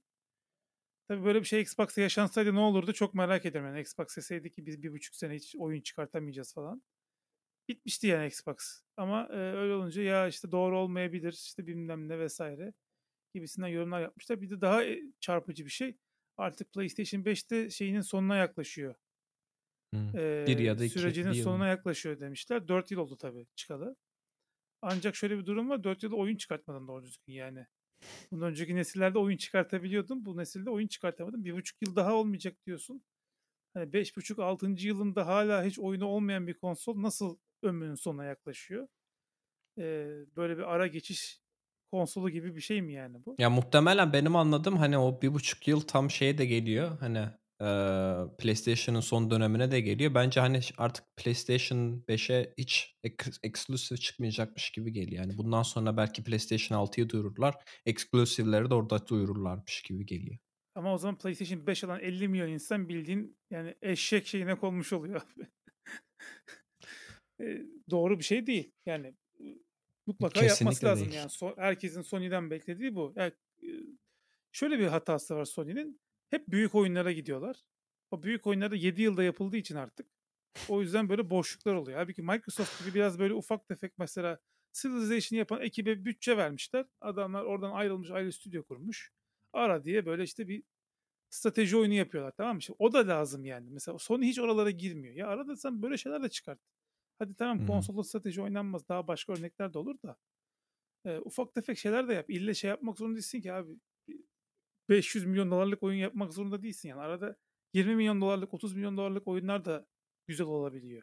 Bak işte Palworld çıktı indi. Şimdi Helldivers 2 diye bir şey çıkarttı Sony. Bayağı oynanıyor. E, bir de tabii artık para kazanmak istedikleri için sürekli para kazandıran online multiplayer oyunlara çok Hmm. abandılar. O da diğer tarafı boşlamalarını sağladı. Onun da Hı üzerine zaten Sony'nin CEO'su şey demiş yani PlayStation'ın CEO'su. Demiş ki ya biz demiş sadece PlayStation'da bu, bu paraları geri kazanamayacağız. Bu anlaşıldı. Ee, biz başka platformlara da gitmeyi düşünüyoruz demiş. De buradaki başka platformlar PC mi? Yani PlayStation eş zamanlı PC'ye çıkartmak mı oyunları? Yoksa e, Xbox'ta var mesela bunların içerisinde. Bunlar ilginç sorular. E, Mac var mı mesela? Ben çok isterim PlayStation oyunları Mac'e gelsin. Böylece PlayStation almak zorunda kalmam. E, böyle bir e, durum var. E, yani biraz oyun dünyasındaki bu bütçelerin artması, oyun yapmanın zorlaşması, ekiplerin falan böyle çok büyümesi e, oyun platformlarını çok zora sokmuş durumda. E, bir şekilde bir çıkış yolu arıyorlar. Ben Microsoft'un yine hala daha çünkü Game Pass diye bir şey var ve Game Pass biliyorsun 35 milyona yaklaştı abone sayısı ve ortalama yani 8 dolar falan desen yani dünyanın bazı yerlerinde daha ucuz. Ama orada da gene benim anladığım beklentileri hala şey yapamamışlar, ulaşamamışlar. Hani onlar böyle daha yüksek e, sayıda abo- abone sayısı bekliyorken hala hani beklenenler oranla Yani düşük abone sayısını çok söylemiyorlar. Biz en son bir sene önce işte 35 milyon civarı diye biliyorduk. Belki şu an 40 pek söylemiyorlar. Bazen röportajlarda laf arasında söylüyorlar. Ama çok memnunuz diye. Yani oyun geliştiricileri de çok memnunuz diyor. Microsoft da karlı diyor. Hiç karsız yani bir ara öyle zarar ediyor falan gibi bir şeyler söylemişlerdi. Yo hiç alakası yok. Bayağı da kar ediyor dedi. Yani 35 milyondan hesaplarsan ıı, 250 milyon dolar sadece her ay şey demek. Tabii onun giderleri vesairesi de var ama e, Tabii. neticede Ya ben şey diye sanki duymuştum. Bunlar ilk Game Pass'i çıkarttıklarında geçen de gene haberde de okudum. Yanlış hatırlamıyorsam 2030'da 100 milyon aboneye mi ulaşma gibi falan diye böyle şeyleri vardı. Hedefleri varmış. PC Game Pass'le beraber yapabilirler onu. Aynen Nintendo'ya totaldeki falan Game getirirlerse Pass'ten. tabii o zaman çok başka şeyler olabilir. İşte o zaman hakikaten 100 milyon abonen olsa ayda 10 dolar kazansan. Ama ben şöyle söyleyeyim. Ayda bir milyar dolar para yani. Nintendo izin verir çünkü abi düşünsene indie oyun var Game Pass'te. Nintendo mağazasında 30 euroya satılıyor. Sen burada 200 TL'ye oyunu oynama hakkı kazanıyorsun. Yani bu da doğru bir şey değil. Yani Nintendo açısından doğru bir şey değil. Adam oradaki şeyini e, öldürmek istemez. O yüzden ben Sony ve Nintendo'nun buna çok Hmm. sıcak bakmayacağını düşünüyorum. E, ama Mac'e getirebilirsiniz. Yani Mac orada çok Mac'te çok oyun oynayan insan da yok. Bizim de faydamız olur yani. Hem Game Pass gelse hem PlayStation oyunları gelse güzel olur. Bak ne güzel Death Stranding oynuyorum yani. Neyse.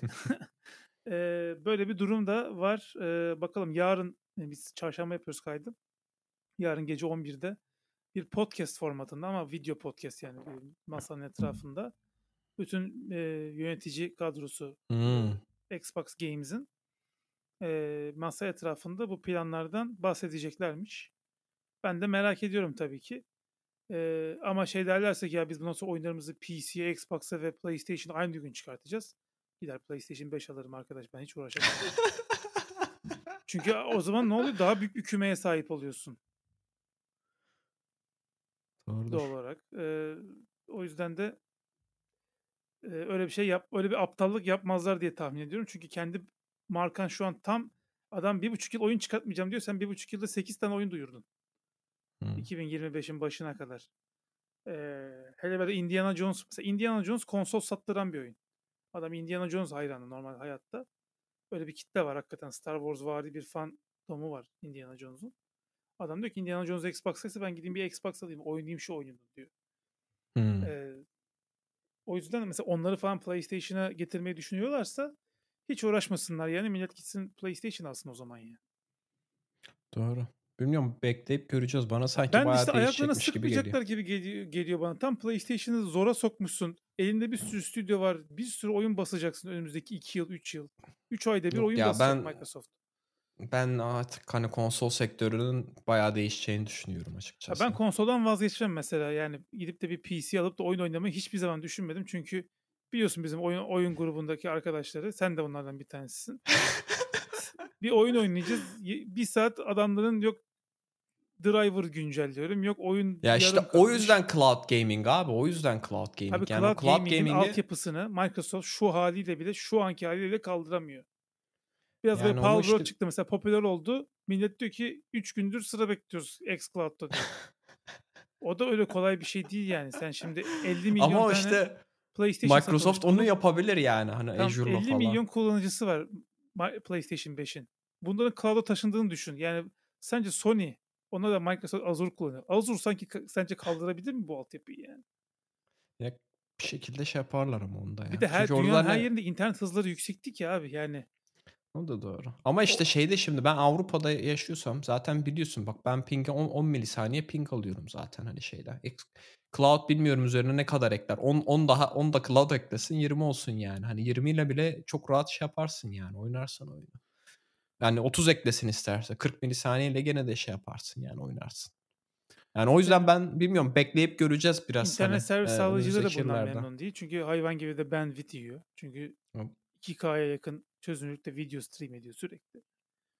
Hmm. Bilmiyorum Ama onu işte onu da mesela işte Netflix'le hallettiler gibi geliyor. Yani Netflix de o kadar çok yüksek şey yapmıyor. Bitrate falan vermiyor. Doğru ama hani Netflix'in şey yap çünkü benim bildiğim Netflix bu servis sağlayıcılara ekstra para veriyorlar. O bandwidth'ten sadece kendilerine yer açılsın diye işte bunun işte ne bileyim bütün dünyadaki şu andaki bandwidth trafiğin %2'si mi %3'ü mü %5'i mi öyle yüzde hani ondan az bir oranı şeye gidiyor sadece Netflix'e gidiyor. Netflix de bunun parasını vermiş. Bana sanki Microsoft da o, o, o noktaya gidecekmiş gibi geliyor ki Netflix'in de oyun işine girmesinin nedeni de bu bence. Yani o yüzden ben bayağı bir şeyler değişecekmiş diye bekliyorum. Hani Ya seviyorum değişmesini. net e, şey olarak e, Sea of Thieves ve Hi-Fi Rush'ın PlayStation'a da geleceği bilgisi var. Elimizde net bilgi bir tek bu var yani bildiğimiz. Hmm, Onun dışındaki her şey rivayet. O yüzden aynen. yarın belli olacak ve bu podcast yayınlarında belli olmuş olacak. Ona göre de bir sonraki bölümde belki daha detaylı konuşuruz. Ee, Aynen. umarım kendi ayaklarını sıkmazlar. Çünkü çok iyi bir yere doğru gidiyor. Bak ben hala da şeye itirazım yok. Starfield da PlayStation'a gelebilir. Ama bir, bir iki sene beklesinler. Hmm. Ee, ve tabii ki PlayStation oyunları da Xbox'a gelecek. Yani onun da karşılığında. Ee, exclusive'leri bitiriyorsak her yerde bitirelim. Nintendo hariç. Bitirmiyorsak da böyle devam etsin. Çünkü bu kadar yatırım yaptın senin bu yatırımı bir şekilde kazanman lazım. Ve bunu ancak Xbox'a getirerek yani Game Pass abonesi falan kazanarak yapabilirsin. Hı hı. Ee, bunu anlaması lazım. Bence Microsoft'takiler bunu anlıyordur yani. Bu kadar aptal olamazlar. Yani Steve Jobs hakikaten rahmetli haklıymış diyeceğim böyle bir salak bir karar alırsa. Heriflerde hakikaten zevk yok. Zeka yok. Ben anlamıyorum yani. Bir tane düzgün consumer ürünün var ya Xbox. Yani tüketiciye yönelik yapabildiğin düzgün çalışan her şeyde muntazam bir tane ürünün var Xbox. Onu da bitirme artık kardeşim. Diğer ürünlerin zaten çöp ötesi çöp yani.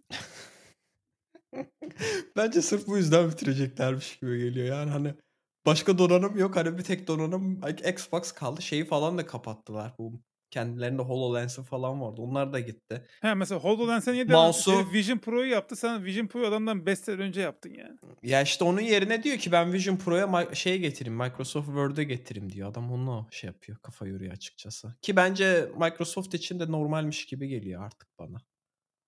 Yani donanım işini hiç şey yapmaması. Anlamıyorlar çünkü. Yani bilmiyorlar. Ya Ee, bilmiyorum ben şeyi falan da kapatıyorlar. Ki klavye mouse da bilmiyorum. Katılmıyorum. Dağıtım ağını çok Buradaki güzel MediaMarkt. MediaMarkt'ta ben bahsetmiştim Starfield almaya gittiğimde. Yok oyunun hiçbir şey göremiyorsun Ama işte herkes dijital alıyordu biraz ondan. Bir de Game Pass'te falan da var. Olabilir. Valla bilmiyorum bekleyip göreceğiz artık yani hani burada. Yarın belli Ee, olacak ama şeyleri. yani biz bunu haftaya bir podcast anlatırız olayı hiç marketing açısından yakışmadı. En azından yok öyle bir şey. Bu iddiaların birçoğu doğru değildir. Biz size açıklayacağız falan deseler bile bir böyle bir rahatlama olurdu. Ee, yani Hmm. bir de bir şey tarafında da kaybediyorlar. Bir sürü işte Xbox content üreticisi falan var. YouTube'da videoyu yapıyorlar işte Twitter'da hesap yönetenler falan. Onlar şey dediler yani böyle bir şey yaparsa Xbox işte direkt hesabı hesabı kapatır gideriz yani. Bir de o tarafta da ciddi kan kaybedecek. Bilmiyorum. Belki de biraz kamuoyu tepkisiyle fikirlerini de değiştirebilirler. Bakacağız duruma göreceğiz yani. Şu an zaten Call of Duty para basıyor. Yine hayvan gibi kar etti. Sony'yi Sen de mı almışsın ama. Ha, ben de aldım Call of Duty'yi. Ee, abi çocuk her gün Giray dinliyordur kesin podcast'ı. Giray her gün Call of Duty oynamıyor muyuz bugün diye yazıyor. Her gün. Artık kıyamadım yani çocuğa. İndirime de girmişti. Dedim hadi oynayayım. Bu arada hakikaten o parayı hak eden bir oyun değil yani. Server problemleri falan var. Bayağı takılıyor yani oyun. Wow. Hmm, O açılardan yani. Yoksa gameplay olarak bir sıkıntı yok. Neyse e, buradan şeye geçelim. Madem Netflix dedik. E, ben Amazon'da şeyi seyrettim. Mr. and Mrs. Smith dizisi geldi. Hmm. Bu e, Donald Glover abimiz. e, aynı zamanda Childish Gambino olarak müzik yapan bir abi biliyorsundur. This is America diye şarkısı var. Bilmiyorum. Community'de oynayan abi. Neyse e, onun e, oynadığı, onun yazdığı e, yapımcılığını üstlendiği ve oynadığı dizi. Biliyorsun bu Mr. Mrs. Smith diye bir Brad Pitt Angelina Jolie filmi vardı. Bunlar hı, ajan hı. birbirlerini öldürme görevi falan geliyor gibisinden. Bu e, onun dizisi ama biraz hikaye farklı. Bunlar gönüllü ajan. Birbirlerinin ajan olduklarını biliyorlar. Zaten e, siz evlisiniz falan diyorlar. Normalde resmi olarak evli değiller ama evliymiş gibi davranmaları falan gerekiyor ama birbirlerinin ajan olduklarını biliyorlar. E, ve e, çeşitli görevler yapıyorlar. Bunlar yüksek riskli görevler. Komedi unsurlarının bolca olduğu ve e, bence şeyleri de güzel yani senaryosu da güzel. Şu ana kadar güzel gidiyor yani. E, güzel bir dizi. Onu da işte iki buçuk bölüm seyrettim diyebilirim. E, şu an için keyifli gidiyor. Halo'nun dizisi çıktı. Hmm. Seyredemedim çünkü Todd'da birinci bölüm hata veriyor. İkinci sezon birinci bölüm. E, onu da yazdım bugün Todd'a desteğe. E, farkına varmışlar. E, düzelteceğiz. Size haber vereceğiz dediler. ne? Todd e, Beyin Connect'in yeni ismi. Ha. Dijitürk'ün eski Dijitürk'ün dijital platformu. Orada yayınlanıyor Halo. Paramount Plus'ın şey olduğu için. Hmm. Bir de ona üyelik vermeyelim yani Türkiye'ye gelmesin. Ha burada Plus. ben o yüzden izleyemiyorum şu an. Şeyi bekliyorum. Yani sen bi- bilmiyorum ikinci sezon çıkar şeyler falan iyiyse parasını bir şey yapar verir alırım yani muhtemelen. Ee, Yani Paramount Plus'ta başka ne var ben bilmiyorum çünkü. bu arada ikinci sezonda biraz reboot yapmışlar Halo'da. Ee, ilk sezonda biliyorsun böyle şey e, o kadınla ilişkisi falan vardı ne bileyim ikisi de aynı yolun yolcusu gibi bir şey vardı. Hı hı Ruh ikizi miydi neydi? hı. O saçmalıkları falan tamamen yo- ortadan ka- yokmuş gibi davranmışlar. Ee, ve böyle hikaye bir daha sıfırdan başlıyor gibi olmuş yani ikinci sezon. Şu an ikinci sezonu hayranlar da sevmeye başladı. Ee, İyi çünkü bakalım. şey var işte Arbiter karakteri var. Ee, o şey kılıç var. E, enerjik sword var vesaire. Vay. Çok güzel aksiyon sekansları falan da varmış. Ciddi de para harcamışlar. Bu sezon çok daha iyi. Halo'yu e, layık gidiyordu şu ana kadar falan diyorlar. O yüzden ben de merak ediyorum. E, ikinci sezonunu seyredeceğim. Orada birinci sezon çok yani keyifliydi ama yani oyunların hikayesini bilen birisi için çok iyi değildi. Hı E, hı, ama henüz seyredemedim maalesef. İşte seyredersem ona da yorum yapacağım. Onun hı. dışında çok da bir şey seyretmedim ya. Ama bende de gene benzer şekilde artık herkes herhalde Amazon Prime'den bir şeyler seyretmeye başladı. O da genelde artık kimse başka streaming servisine para vermek istemiyor. Biz ofiste konuşuyorduk herkes onu diyor. Ben de Netflix iptal ettin diyorlar artık izlemiyorum. Bir tek işte Amazon Prime şeyden dolayı hani orada da alışveriş yaptıklarından dolayı kargo bedava olsun falan diye. Ee, hazır o varken videodan da şey yapalım diyorlar, izleyelim diyorlar. Bende de o şekilde. Ben ben gerçi parasını vermiyorum da. Ee, ben de şeyi daha önce seyretmiştim. Boş diye dizi. Bayağı 7 sezon falan seyrettim ya. Çok Yuh. saran bir dizi. Aynen. Ama şey böyle oturup bir şeyde seyretmedim. Her gün şey yapıyordum. Bir yemek yerken eee, seyrediyordum. O öyle bitti zaten işte her gün yemek 10 bölüm zaten her bir şeyi de eee, sezonu da. Kaç işte yani 2 3 haftada falan bitiyor. Eee, güzel. Sonra ben düşündüm ya bu nasıl bir güzel bir dizi olabilir falan. Bu Amazon'dan falan çıkıyor falan diye. Sonradan farkına vardım ki aslında kitapmış bu. Hmm. Eee, meşhur bir tane adını unuttum şimdi ya. Eee, şeye koyarım belki linklere koyarım. Kitaptan uyarlamışlar aslında. Kitaptaki bir bu eee, dedektif karakterini şey yapmışlar ve bu kitabın farklı versiyon şeyleri de varmış. Yani farklı hikayeler de varmış. Sadece bu dedektifin olmadı. O zaman dedim bak kitabı herhalde güzel de uyarlamışlar. Çünkü seyrettiriyor falan da hikaye. Daha sonra da pivot etmişler. Başka Eee, Bosch Legacy falan diye böyle artık Bosch'un bir tane kızı vardı. Kızı polis oluyor falan. Açtım azıcık seyrettim. Onu da zaten böyle Amazon'un PV falan diye mi öyle bir tane servisi var. Reklamlı eee, Amazon Prime diye şey yapayım, Hımm. çevireyim. Oraya koymuşlar. Amazon Prime'den çıkartmışlar diziyi oraya koymuşlar. Eee, mantığı ne bilmiyorum da. Yan sanayi. Aynen ya bayağı yan sanayi. Şey de çok kötü rezalet. Apple TV uygulaması falan da rezalet şeyin. Azıcık seyrettim yok dedim artık hani ben şey yapamam bunu. Bitti yani o dizi benim için. Ondan sonra sen mi bahsetmiştin acaba bundan belki 2, 2 yıl önce falan Jack Ryan diye eee, bir tane dizi vardı. Eee, ben sen izlemişsin diye hatırlıyorum. İzlemedim. İzlememiş miydin? Ama sanki sen bahsetmiştin diye hatırlıyorum. Güzel olduğunu söylüyorlar Jack Ryan'ın. Yine Aynen. Tom Clancy'nin Ben- hikâyesi zaten. Aynen o da Tom Clancy'nin hikayesi. Eee, bir ilk sezonu seyrettim fena değildi. Yani çok böyle hani ahım şahım bir şey değil. Bir de yani o şey karakter ben adını unuttum şimdi. Ben The- Office dizisini izlediğim için bütün sezonlarını yani o karakter bence adamın üzerine çok sinmiş gibi geliyor bana. O yüzden şey Evet, Jim. yapamadım bir türlü yani. Aynen o Cir'deki Jim karakteri yani şey çıkamıyor açıkçası. Yani o adamın işte CIA'de çalışan biri olduğu şeyi Hımm. olmuyor yani. Hani yükleyemiyorsun o şeyi karakteri adamı o. Eee, o yüzden bir sezonu seyrettim. Orada da bayağı Türkiye'de geçen şeyler var. Eee, Türkiye'deki sınır kapısından eee, insan kaçakçılığı falan bunları o gösterildi. Eee, bayağı eee, çok da güzel yansıtmayan aslında eee, bizim ülkeyi Genellikle Hollywood'un böyle var. bir nedense şeyi var yani Türkiye'ye karşı.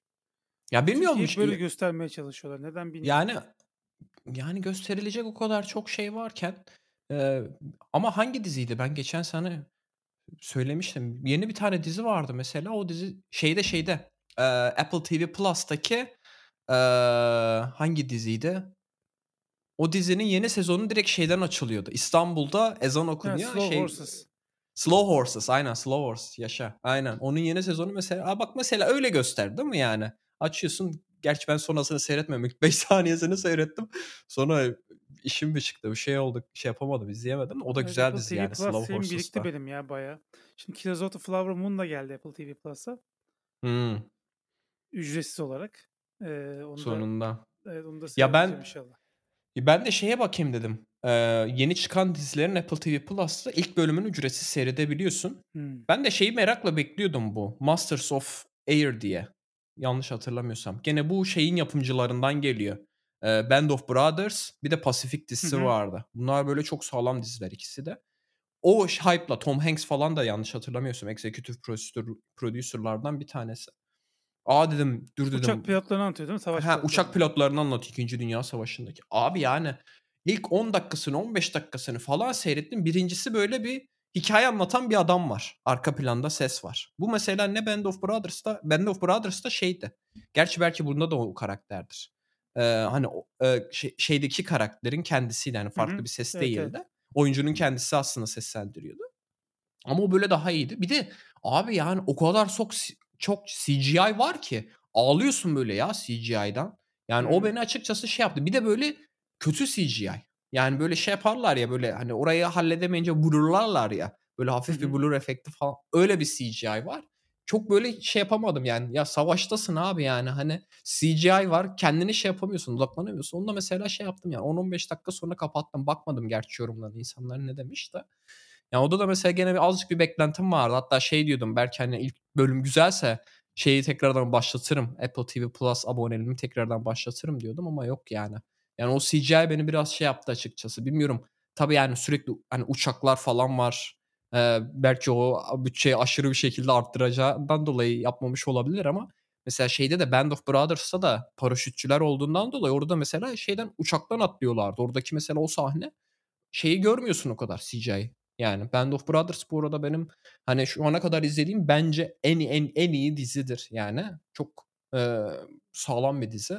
Oyunculuklarıyla şeyleriyle olsun. Çekimiyle falan da olsun. Hikayesiyle falan da olsun. Bu beklentiyle olunca da işte CGI görünce biraz üzüldüm. 15 dakika 10 dakika seyrettim kapattım yani o yüzden bilmiyorum. İzleyenler varsa yazsın yani beğenenler. Belki tekrardan açar şey yaparım. Yani izlemeye devam ederim. Artık çok kolaya kaçmaya başladı yapımcılar. Hemen CGI ile hallederiz bunu falan diyorlar. Eee, o da tabii gerçekçiliği biraz öldürüyor. Yani anlarsan CGI olduğunu. Gerçekçiliği öldürüyor. Mesela o Jason Bourne filmleri.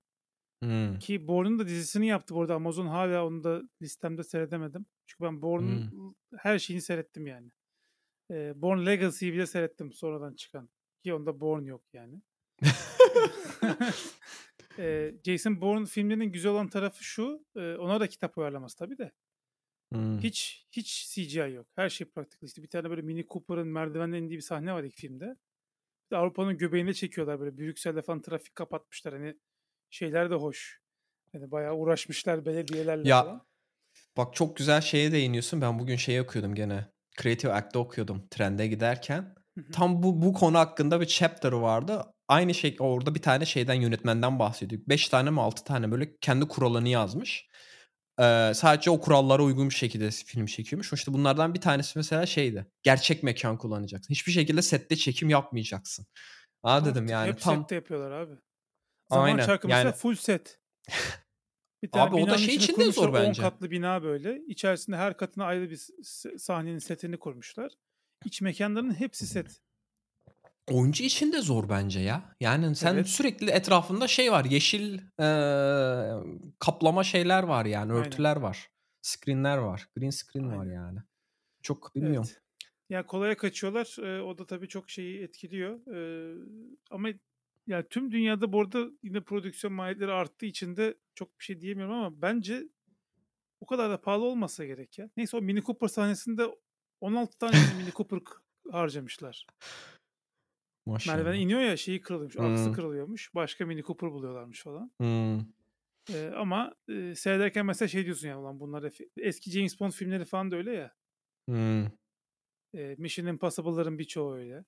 Aynen. Eee, hani oradaki o şeyi anlıyorsun. Gerçekçiliği ve emeği anlıyorsun ve o aslında filmin değerini çok daha arttırıyor. Kesinlikle. Creative Act demişken istersen biraz da okuduklarımızdan konuşalım. Bilmiyorum senin şeyin oldu mu? Fırsatın oldu mu kitap okumaya? Ben biraz, o On Palestine diye bir, eee, bu şeyin emm, adamın adı aklıma gelmedi ya. Noam Noam Chomsky diye mi okunuyor? Ha.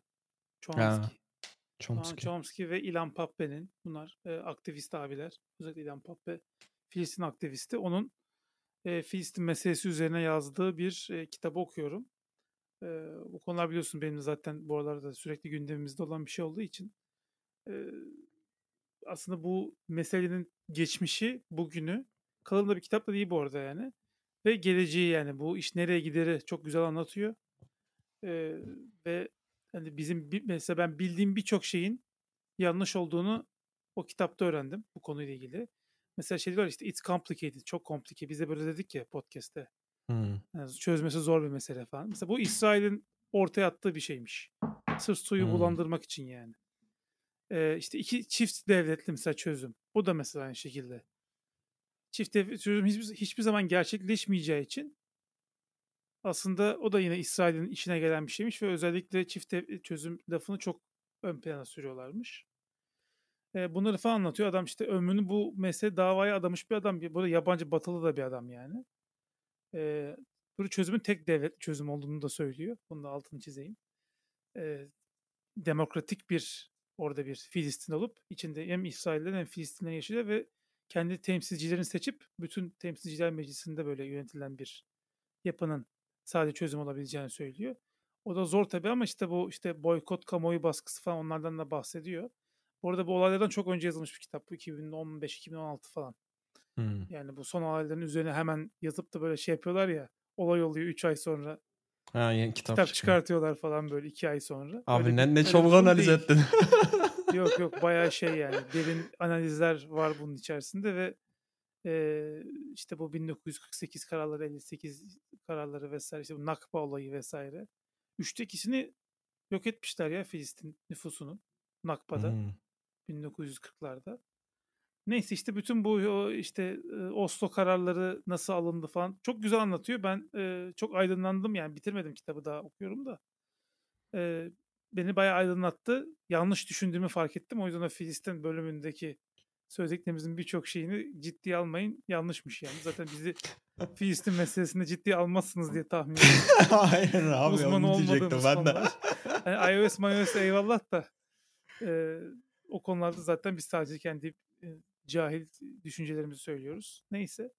E, onu okudum. Onun dışında e, bu Piranesi'ye biraz devam ettim. Bir de bu e, Big Short'a devam. Big Short. E, neydi kitabın ismi? Bu Silikon Vadisi'nin kuruluşunu anlatan kitap işte Stripe Press'in. Onu hmm. bir yandan okuyorum. E, onun dışında bir şey okumuyorum. Daha zaten bayağı da bir kitap oldu birlikte. Ee, bakalım bir şekilde eritmeye çalışacağız. Film de mesela çok seyretmek istiyorum. Ona da pek vakit olmuyor. Biraz da geç hmm. dönüyorum ofisten. Hmm. Ee, hem trafik vesaire yol uzun oluyor hem de ben birazcık geç çıkıyorum ofisten. O yüzden Yalan. çok vaktim olmuyor. Yani ancak Bende yolda de, okuyabiliyorum. Bende de hiç film yok. Ama ben yeni bir tane kitaba başladım. Onu da bayağı yavaş yani gidiyorum. Çünkü benim dediğim gibi yani akşam ondan gelince artık şeyin kalmıyor. Bu şu anda da mesela senin de halin yok. Ben benim de halim yok. Eee, Bisikletle mi gidiyorsun sen? Yok. Eee, 2 kilometre yürüyorum. Ondan sonra trene biniyorum. 12 dakika sürüyor. O 2 kilometreyi de şey için spor olsun 12 diye dakikada ne okuyabilirsin işte? Aynen 12 dakikada işte o da Creative Hack'ta bir iki chapter falan okuyabiliyorum. Yani o da işte 6 sayfa 10 sayfa falan bazen. O kadar. Ee, ama işte bu yeni kitaba başladım. Bunu da işte hafta sonu fırsat bulunca okuyorum. Hafta sonu biraz daha şeyim oluyor, zamanım oluyor. Ee, SPQR diye e, bir tane kitap e, Roma İmparatorluğu'nu Roma. anlatıyor. Bu da zaten şey Roma İmparatorluğu'nun şeyi adı Senatus Populuscus Populusque Romanus aslında şey demekmiş. The Senate and People of hani Senato ve e, Roma'nın insanları aynen şeklinde çevirebileceğimiz. Bunda e, zamanda şey Emrah Safa Gürkan bahsetmişti. Ee, kendisi arada böyle bazı kitapları aşırı bir şekilde övüyor. Böyle birkaç videosunda falan çok fazla bahsediyor. Ben de zaten sürekli böyle bir Roma İmparatorluğu'la ilgili bir kitap okumak istiyordum. Ee, merak ediyorum çünkü hani kaç çok fazla hani hayatımıza giren şeyler de var. Hani Roma İmparatorluğu'ndan işte bir sürü sistemler falan orada geliştirdikleri. Ee, bir de çok da karışık bir aslında imparatorluk. Böyle nasıl diyeyim Osmanlı İmparatorluğu gibi hani başında var sonu var gibisinden ziyade işte sürekli işte Roma Krallığı ondan sonra işte Roma Cumhuriyeti ondan sonra Roma İmparatorluğu oluyor. Roma İmparatorluğu daha sonra işte e, Batı Roma İmparatorluğu Doğu Roma İmparatorluğu diye ayrılıyor. Ondan sonra şey bir de e, Kutsal Roma Holy Roman Empire ortaya çıkıyor hı hı. falan işte Doğu kısmı e, pardon Batı kısmı e, şey Holy Roman Empire oluyor. Şeyde hı hı. Batı Rom, Roma İmparatorluğu dediğimizde aslında Bizanslar. Bizim Bizans dediklerimizler oluyor. Ama işte bunları ben mesela algılaya şey yapana kadar bir de bunlar işte kaç milattan önce bilmem kaç 700 yılından falan başlıyor. Artık öyle bir şey var, tarihi var. Bize de göstermiyorlar okulda. Niye bilmiyorum halbuki aslında bizim topraklarda da çünkü hani e, tarihi olan bir uygarlık şeyleri falan görüyoruz diye hatırlıyorum. Hititler falan filan hani bu tarz uygarlıklar var da Roma İmparatorluğu'na çok şey yapmıyorlar, bahsetmiyorlar okulda. Benim de o yüzden hep böyle bir şeyim vardı, merakım vardı. Zaten şey var ya Emra- Twitter'da kızlar sevgililerine sorular ne kadar ha, sıklıkla Roma İmparatorluğu düşünüyorsun diye. Her aynen. gün diyor Abi, hepsi. ben ben hakikaten şey yapıyorsun yani düşünüyorsun çünkü bir sürü şey oradan işte senato mesela işte senato konsepti oradan gelmiş. Hala sen işte Amerika'da aynen kanalizasyon sistemi vesaire ya da işte şey mesela e, bu e, candidate e, ne derler aday e, olan parlamento için. Bu candidate kelimesi de mesela şeymiş. Roma İmparatorluğu'nda e, bu senatodaki insanlar şey giyiyormuş. Beyaz e, örtü giyiyorlarmış. E, bu artık hani insanların gözünde canlanacaktır muhtemelen. Hani candidate Latince o demekmiş. Hani beyaza bürünmek demekmiş. Hmm. O yüzden hani o kelime oradan gelmiş. Kim bilir hayatımıza bir sürü şey onlardan gelmiş.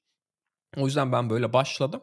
Kitabın başında da Cicero'nun e, bir başka bir senato mensubu ile olan e, ne diyeyim böyle e, tartışması değil de böyle işte yüzleşmesi biraz hı hı. anlatılıyor. Orada bir olay olmuş. E, işte Cicero da şeye senatoyu ikna etmeye çalışıyor. Bu hain bu işte bir planlar yapıyor falan diye.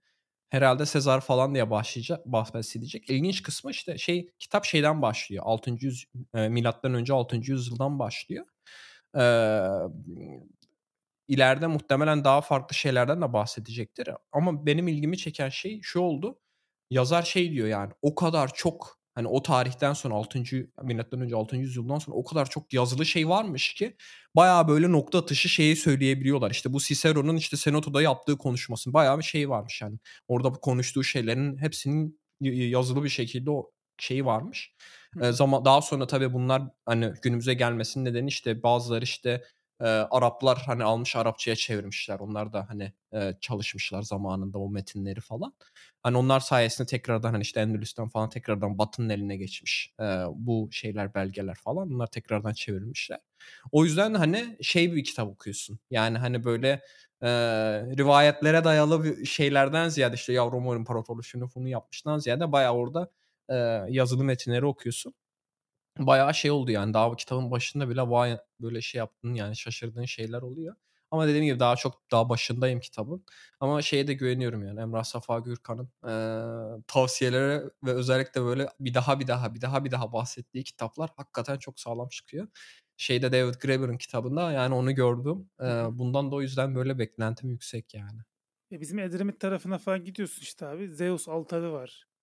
Ha. Ee, antik tiyatro var, antik kent var bilmem ne. Yani Doğu Roma İmparatorluğu dediğin yer zaten oralar.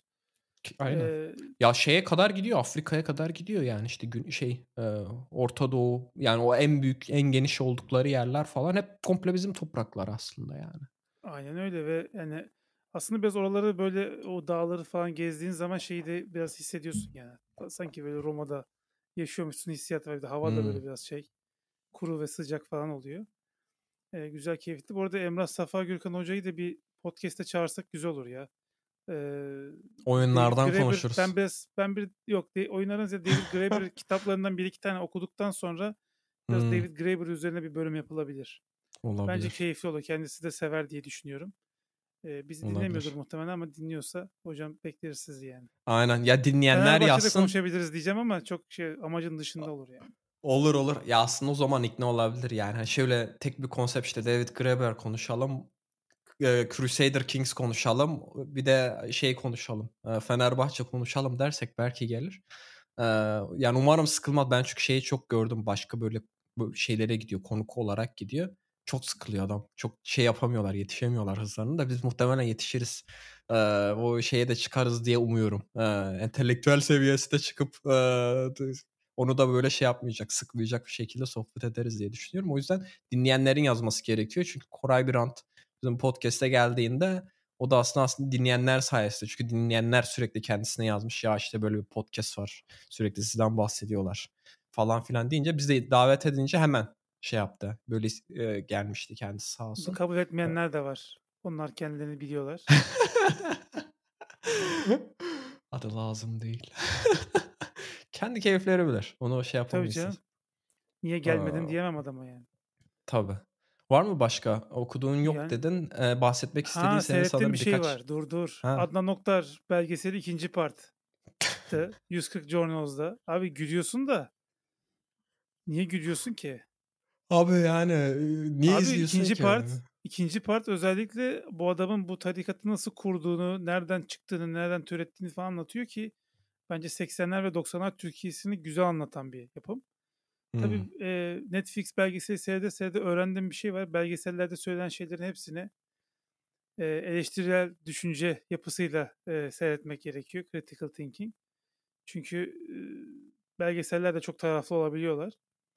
E, 140 Journals'ın bu belgeseli birçok açıdan güzel ve bazı şeyleri belgeli yapıyor ama e, bir iki konuda çok ikna edemedi beni yani yani doğruluğuna inanıyorum ama yüzde yüz de doğru olduğunu çünkü çok üzerine bastırarak yaptılar. Bu işkence raporu mevzusu var bir tane. E, hmm. Orada mesela çok e, şey yaptılar. Nasıl diyeyim? Üstüne basarak gittiler ki raporu veren kişi de yani çok sevmesem de e, bana aşırı mantıksız gelmedi. Bu arada o mevzu şu yani e, işte polisler bu tarikatın mensuplarına karakolda işkence etti diye bir rapor veriyor kadın ama olay olduktan 5 sene sonra mı 6 sene sonra mı ne veriyor. Ee, ve o yüzden de işte dava görülürken işte haksız olaylardan dolayı düşüyor gibi bir durum oluyor. Zarar görüyor mu dava bir şey oluyor. 1999 yılındaki başlayan davada. Hmm. Ama şöyle bir durum olabilir. Yani işkencenin izleri uzun yıllar sonra analiz edilince ortaya çıkabilir gibi bir iddia var. Eee, o yüzden çok şey yapamadım ben. Yani eee, şey dediler çünkü bir arkadaşımızın göz kapağı düşüktü. O adam işte işkence görmüş diye rapor aldı falan dediler de. Hani sanki öyle değilmiş gibi geldi bana. Bilmiyorum. Orada çünkü çok böyle belgesel çok zorlamış yani şeyi. O Hımm. kişiyi suçlu göstermek için. Dediğim gibi çok sevdiğim birisi de değil ama yani en azından eee, hakkaniyetli davranmak lazım. Bazı konularda ikna edemedi. Ama genel olarak yani tabii çok ürkütücü ve korkunç bir tarikat. Eee, yaptıkları çok acayip korkunç seviyede. Ve bu gücü, bu insan kaynağını falan nasıl buldular? Nasıl teknikler uyguladılar? Bu Wild Wild Country'de vardı. Bak Konuşmuş muyduk biz onu hiç? Bu Osho var Hintli. Onun eee Ha, anlatıyor konuşmuştuk. Netflix'te. Ya bu tarz mesela şeyler hani o insan psikolojisi tarafını anlattığı için yani bu, ya bir insan niye mesela Osho'nun müridi olur ya da işte Adnan Oktar'ın yanında dans eder falan hani mesela değil mi? Çok mantıksız geliyor bize dışarıdan baktığımızda ama e, adım adım işte o insanların özgüvenlerini nasıl kırıyorlar, o seviyeye nasıl getiriyorlar, nasıl mutlak teslimiyet sağlıyorlar, bazen korku taktikleri uyguluyorlar falan. Bunları mesela yani tamam hoş, nahoş şeyler ama en azından ilginç geliyor yani psikolojik tarafı olduğundan dolayı o yüzden seyrettim. Ee, birazcık da böyle 80'ler 90'lar Türkiye'sinde güzel anlatıyor. Özellikle böyle 90'lar çok iyiydi falan diye düşünen gençler varsa e, seyretmesini tavsiye ederim. Böyle bu, bu tarafı da vardı yani işin. hı. Ben de 90'ları çok görmedim tabii. 89 doğumluyum. Peki o zaman e, bir de senin bu yazmışsın Amy ve Rise AI diye onlardan da bahsetmek ister misin biraz? Ee, çok ufak bahsedeyim. Ee, ya productivity konusunda tabii birazcık da hani yaptığım işler hani şey oluyor ya flow of state'e girmek için aslında e, iyi olduğun ama seni de birazcık böyle zorlayacak işler yaptığın zaman çok daha hızlı bir şekilde o state'e giriyorsun. Biraz şu an şirkette de yaptığım işler bu kalibrede olduğundan dolayı tabii çok kolaylıkla bir şeye odaklanabiliyorum. Hatta biraz fazla odaklandığım için göz kuruluğu falan da oluyor. Hımm. Ee, böyle bazen bir bakıyorum 5 saat mesela aralıksız ekrana bakmışım falan. Vakit geçmiş, ne olduğunu anlamamışım vesaire. Ee, bu tarz durumlarda tabii e, negatif tarafı da var ama e, şöyle bir şey kullanıyorum. Amy diye bir tane yazılım var. E, aslında yazılımın fikri çok basit. Takvim uygulaması Amy ama e, to-do list oluşturup to-do listeleri takvime direkt sürükleyip bırakarak e, scheduling yapabiliyorsun ve Google Calendar'da böyle şey çalışıyor işte. Senkronu çalışıyor. Google takvimlerle.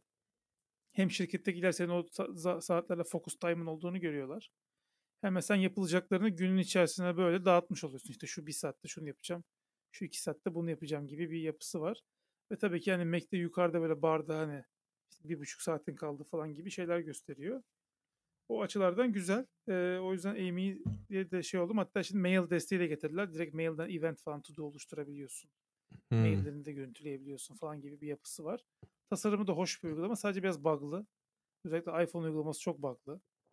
Event oluşturuyor mesela Mac'te güncellemiyor falan öyle senkron Hımm. problemleri falan oluyor bazen. Umarım çözerler onları. Çünkü çözüldüğünde Ücretsiz güzel mi? bir normal hali ücretsiz ama mail falan işte bir de ekstra Hımm. pro özellikler kullanmak istersen o zaman e, Türkiye özel fiyatlandırma yapıyorlar. Türkiye'den iyiymiş. Hello Turkey we have a discount for you diye %70 bine indirim yapıyor yani. Bayağı da iyi bir O iyiymiş. i- oranı sallıyor olabilir ama iyi bir fiyattı yani. Ve birkaç dolarlık bir fiyatı vardı aylık.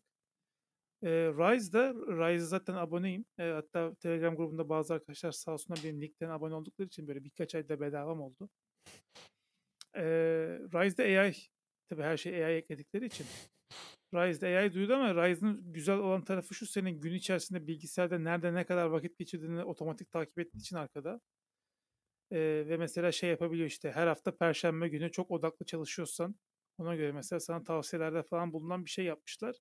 Demosunun videosunu seyrettim. ilgimi çekti.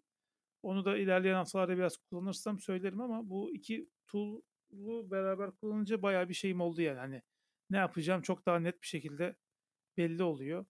Ee, ve onun üzerinden gidiyorum. Hani bu sizin bütün productivity sorununuzu çözer diye bir şey söyleyemem ama en azından benim tarafımda birazcık daha faydalı olduğunu söyleyebilirim. Ee, onun dışında e, ekstra bir şey olmadı. Gözlüğümü değiştirdim fark edenler olmuştur belki. Ee, gözlüğüm Hımm. kırıldı çünkü. Ee, kırılınca da gittim. Zaten numaram da büyümüş. O yüzden artık biraz ya çok benziyor burada. Yani Süreyya Hanım'ın muhteşem değişimi gibi oldu biraz. Aynen. Ben fark etmemiştim. Ki sen Aynen. bana şeyi söylemene rağmen gözlerinin kırıldığını. Aynen. Ama o Ee, sanki bu- biraz daha şeydi ya. Sarımsıydı. O daha sırsı bir daha birazcık daha yuvarlak hatlı ve kalındı çerçevesi. Hmm. Ama bu da ona benziyor. Çok anlamıyorlar. O yüzden eee, bir de bu şey kırılmayan çerçeve esnek malzemeden Hmm. yapılmış falan. Süper. Hayırlı o şekilde eee, gözlükte de önemli şey cam çerçeve hiç önemli değil gibi bir şey yani hafif olması yeterli. O yüzden cama Zeiss. para verin. Zeiss Bilmiyorum olur. Seiko olur, Hoya olur böyle iyi markalardan cam yaptırmanızda fayda var. Çok değişiyor e, hayatta bakışınız. Eee, bilmiyorum sen kapatmak mı istiyorsun? Bilmiyorum eklemek istediğim başka bir şey yoksa yok ben şeyden bahsedeceğim. Ee, Apple Müziğin Apple Watch'taki uygulamasının UI'yi ne kadar, UX'i ne kadar dandik ondan bahsedeceğim yoksa. Ha, yani ekstra bir şey yok. Teoretiklerimden vesaire de bahsettim. Eee, bu geçen bölümdeki Hindistan maceralarım birçok insanın hoşuna gitmiş. Hmm. Daha çok anlatıyorlar da şimdi her bölüm bir tane anlatırsam 3 bölüm sonra bitecek yani anılar. O yüzden e, başka bir e, ilerleyen birkaç bölüm sonra belki tekrardan bu özellikle Ermenistan İran gezisini bir anlatabilirim. Hı hı. E, umarım onlar da hoşunuza gider. Peki o zaman yavaştan kapatalım. Ee, farklı düşünün. UI UX dandik diyecektin.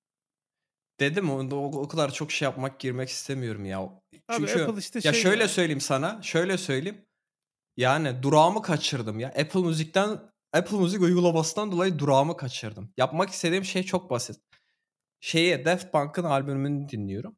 Albüm çalarken ekranda onu göstertiyor sana çalan şarkıyı. Ama şeyi gidemiyorsun bir türlü. Bana hani playlisti göster. Bir sonraki çalacak bütün şarkıları hı. göster. Çünkü ben arasından bir tane seçeceğim. Yok yani hani doğrudan bir ben bulamadım. Şey yapanlar varsa söylesin yani. Bilenler varsa söylesin. Bütün butonlara basıyorum. Sağa sola basıyorum. Şeye basıyorum falan. Olmuyor. Daha sonra geriye gidiyorsun. Tekrar Apple Müzik uygulamasını açıp şeye tıklayınca hani Daft Punk şeyine tıklayınca, albümüne tıklayınca çat diye albümün birinci şarkısını oynatmaya başlıyorsun. Üzerine böyle basacaksın uzun bir süre. Ondan sonra şey yapacaksın. e, böyle sana menüyü açıyor. Ondan sonra menüden albüme gidiyorsun. Ondan sonra artık şey yapabiliyorsun. E, Digital Crown'la scroll yapabiliyorsun. Onu yapana kadar ben dedim ki hani dur şey e, bir tane sevdiğim şarkı daha çok en çok sevdiğim şarkı var. Tam dedim şeyden trenden indikten sonra ofise giderken tam o sürede dinle- dinlerim yani o şarkıyı. Hani şey yapmayayım. Onu da dinleyip böyle bitireyim müzik dinleme şeyimi diye düşünürken abi bunu uğraşıyorum.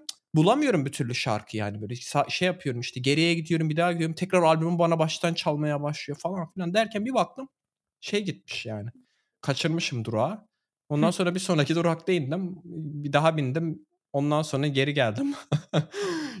yani çok o kadar Yani yani, düşün yani, rezalet olamaz Apple'daki ama ya. developerlar bile demek ki Apple Watch kullanmıyor abi. Kullansa Abi yani- rezilliğin farkında ya da albüm dinlemiyor. Yani ya bilmiyorum ya albüm dinlemiyorlar ya şey falan yapabiliyorsun tabii. Siri'ye söylersin bir şey ama yani şey- metroda da ben şeyle konuşacak değilim abi yani saatle konuşamam yani çok saçma. Ee, bir şey var ileri git geri gitme var.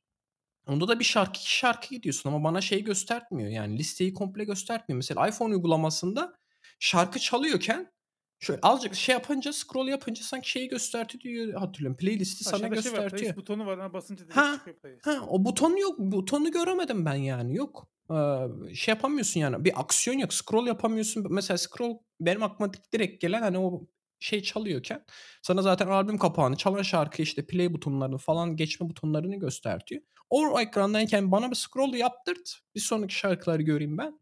Hemen değiştireyim yani. Bulamadım belki bilmiyorum.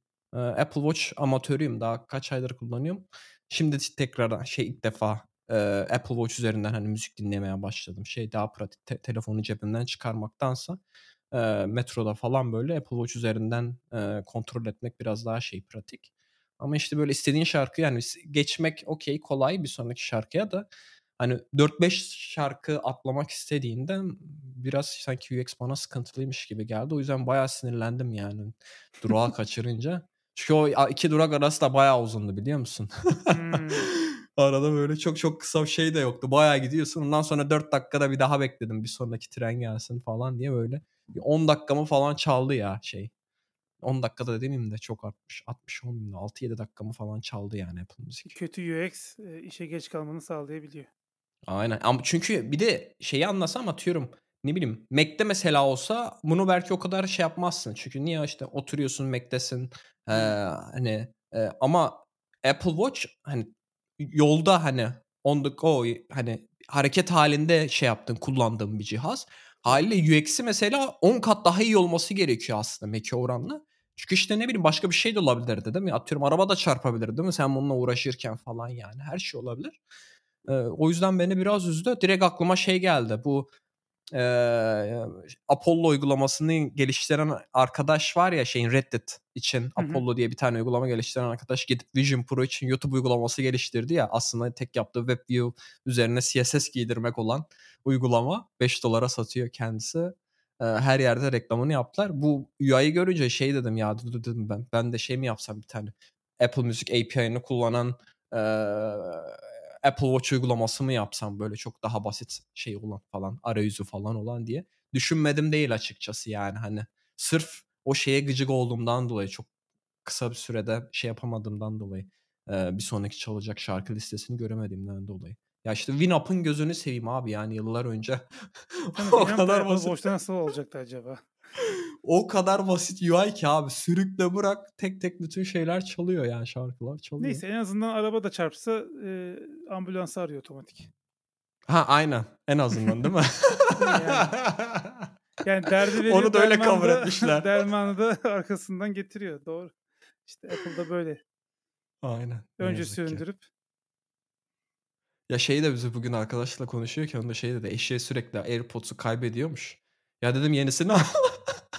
Aa ben AirTag aldım şey... ya. Bak onu anlatmayı unuttum. Oğlanın çantasına ha. AirTag koydum. Ha, çok şey. yaygın ya burada şeye e, bebek arabalarını çok am, koyuyorlar. Am söylemiyor tabii ama en azından şey yani e, böyle haritada iki dakika önce mesela şuradaydı falan diye görüyorum serviste. Hmm. Aynen. Bizde de işte şey bugün arkadaşla konuşuyorum bebek arabasına çocuğa şeye verirken kreşe falan verirken hani çocuk nerede şey olsun diye köpeğe e, ofisteki çocuğa nasıl şey takıyorlar? Ayakkabısının içine falan mı koyuyorlar? Hiç sormadım. Şey ben yaparım. çantasına diktim. Ha. Şeye falan da belki dikebilirsin. Cebinin içine falan da belki dikebilirsin. Ama hep başka kıyafet giyiyor abi. Ha o da doğru. Çanta değişmiyor da kıyafet değişiyor. Doğrudur. Ama çantayı da unutabilir ya. Öyle de bir şey var. Hani belki bir yere gidilirse falan. Tabii ama en azından çantayı da unuttuğunu bilmiş olurum yani. Çocuk geldi hmm. çanta gelmediyse. doğru, doğru. Aynen. AirTag ben de şeyde kullanıyorum. Çantada, anahtarlıkta, bir de bisiklette kullanıyorum. Çok tertemiz çalışıyor açıkçası yani. Hiçbir şeyim yok. Bir tek ben şeye üzülüyorum. Pil olayına üzülüyorum. Çünkü sürekli pil alıp atman gerekiyor yani. Hani onun o boyutta şey yok. Benim bildiğim kadarıyla şarj edebilebilir pil yok. Yok.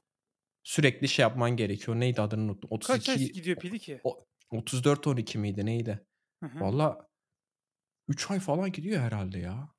Çok atmayayım da bayan bayağı gidiyor. Ben anahtarlığı iki kere falan değiştirdim herhalde bir yıl içinde. Bilmiyorum bayağı gidiyor ya bu. Orada Şeyden rakamlar şeymiş mesela 30 32 ise 30 çapı 32 de kalınlığı. Aa. Aa, vay. İyiymiş bak onu hiç bilmiyordum ha. AirTag battery diye bakarsak. Bayağı gidiyor ya. Burada hemen bir şey yapayım aratayım bakayım dedim de. Ben de 3-6 ay gider diye tahmin ediyorum da. 12-18 ay demişler.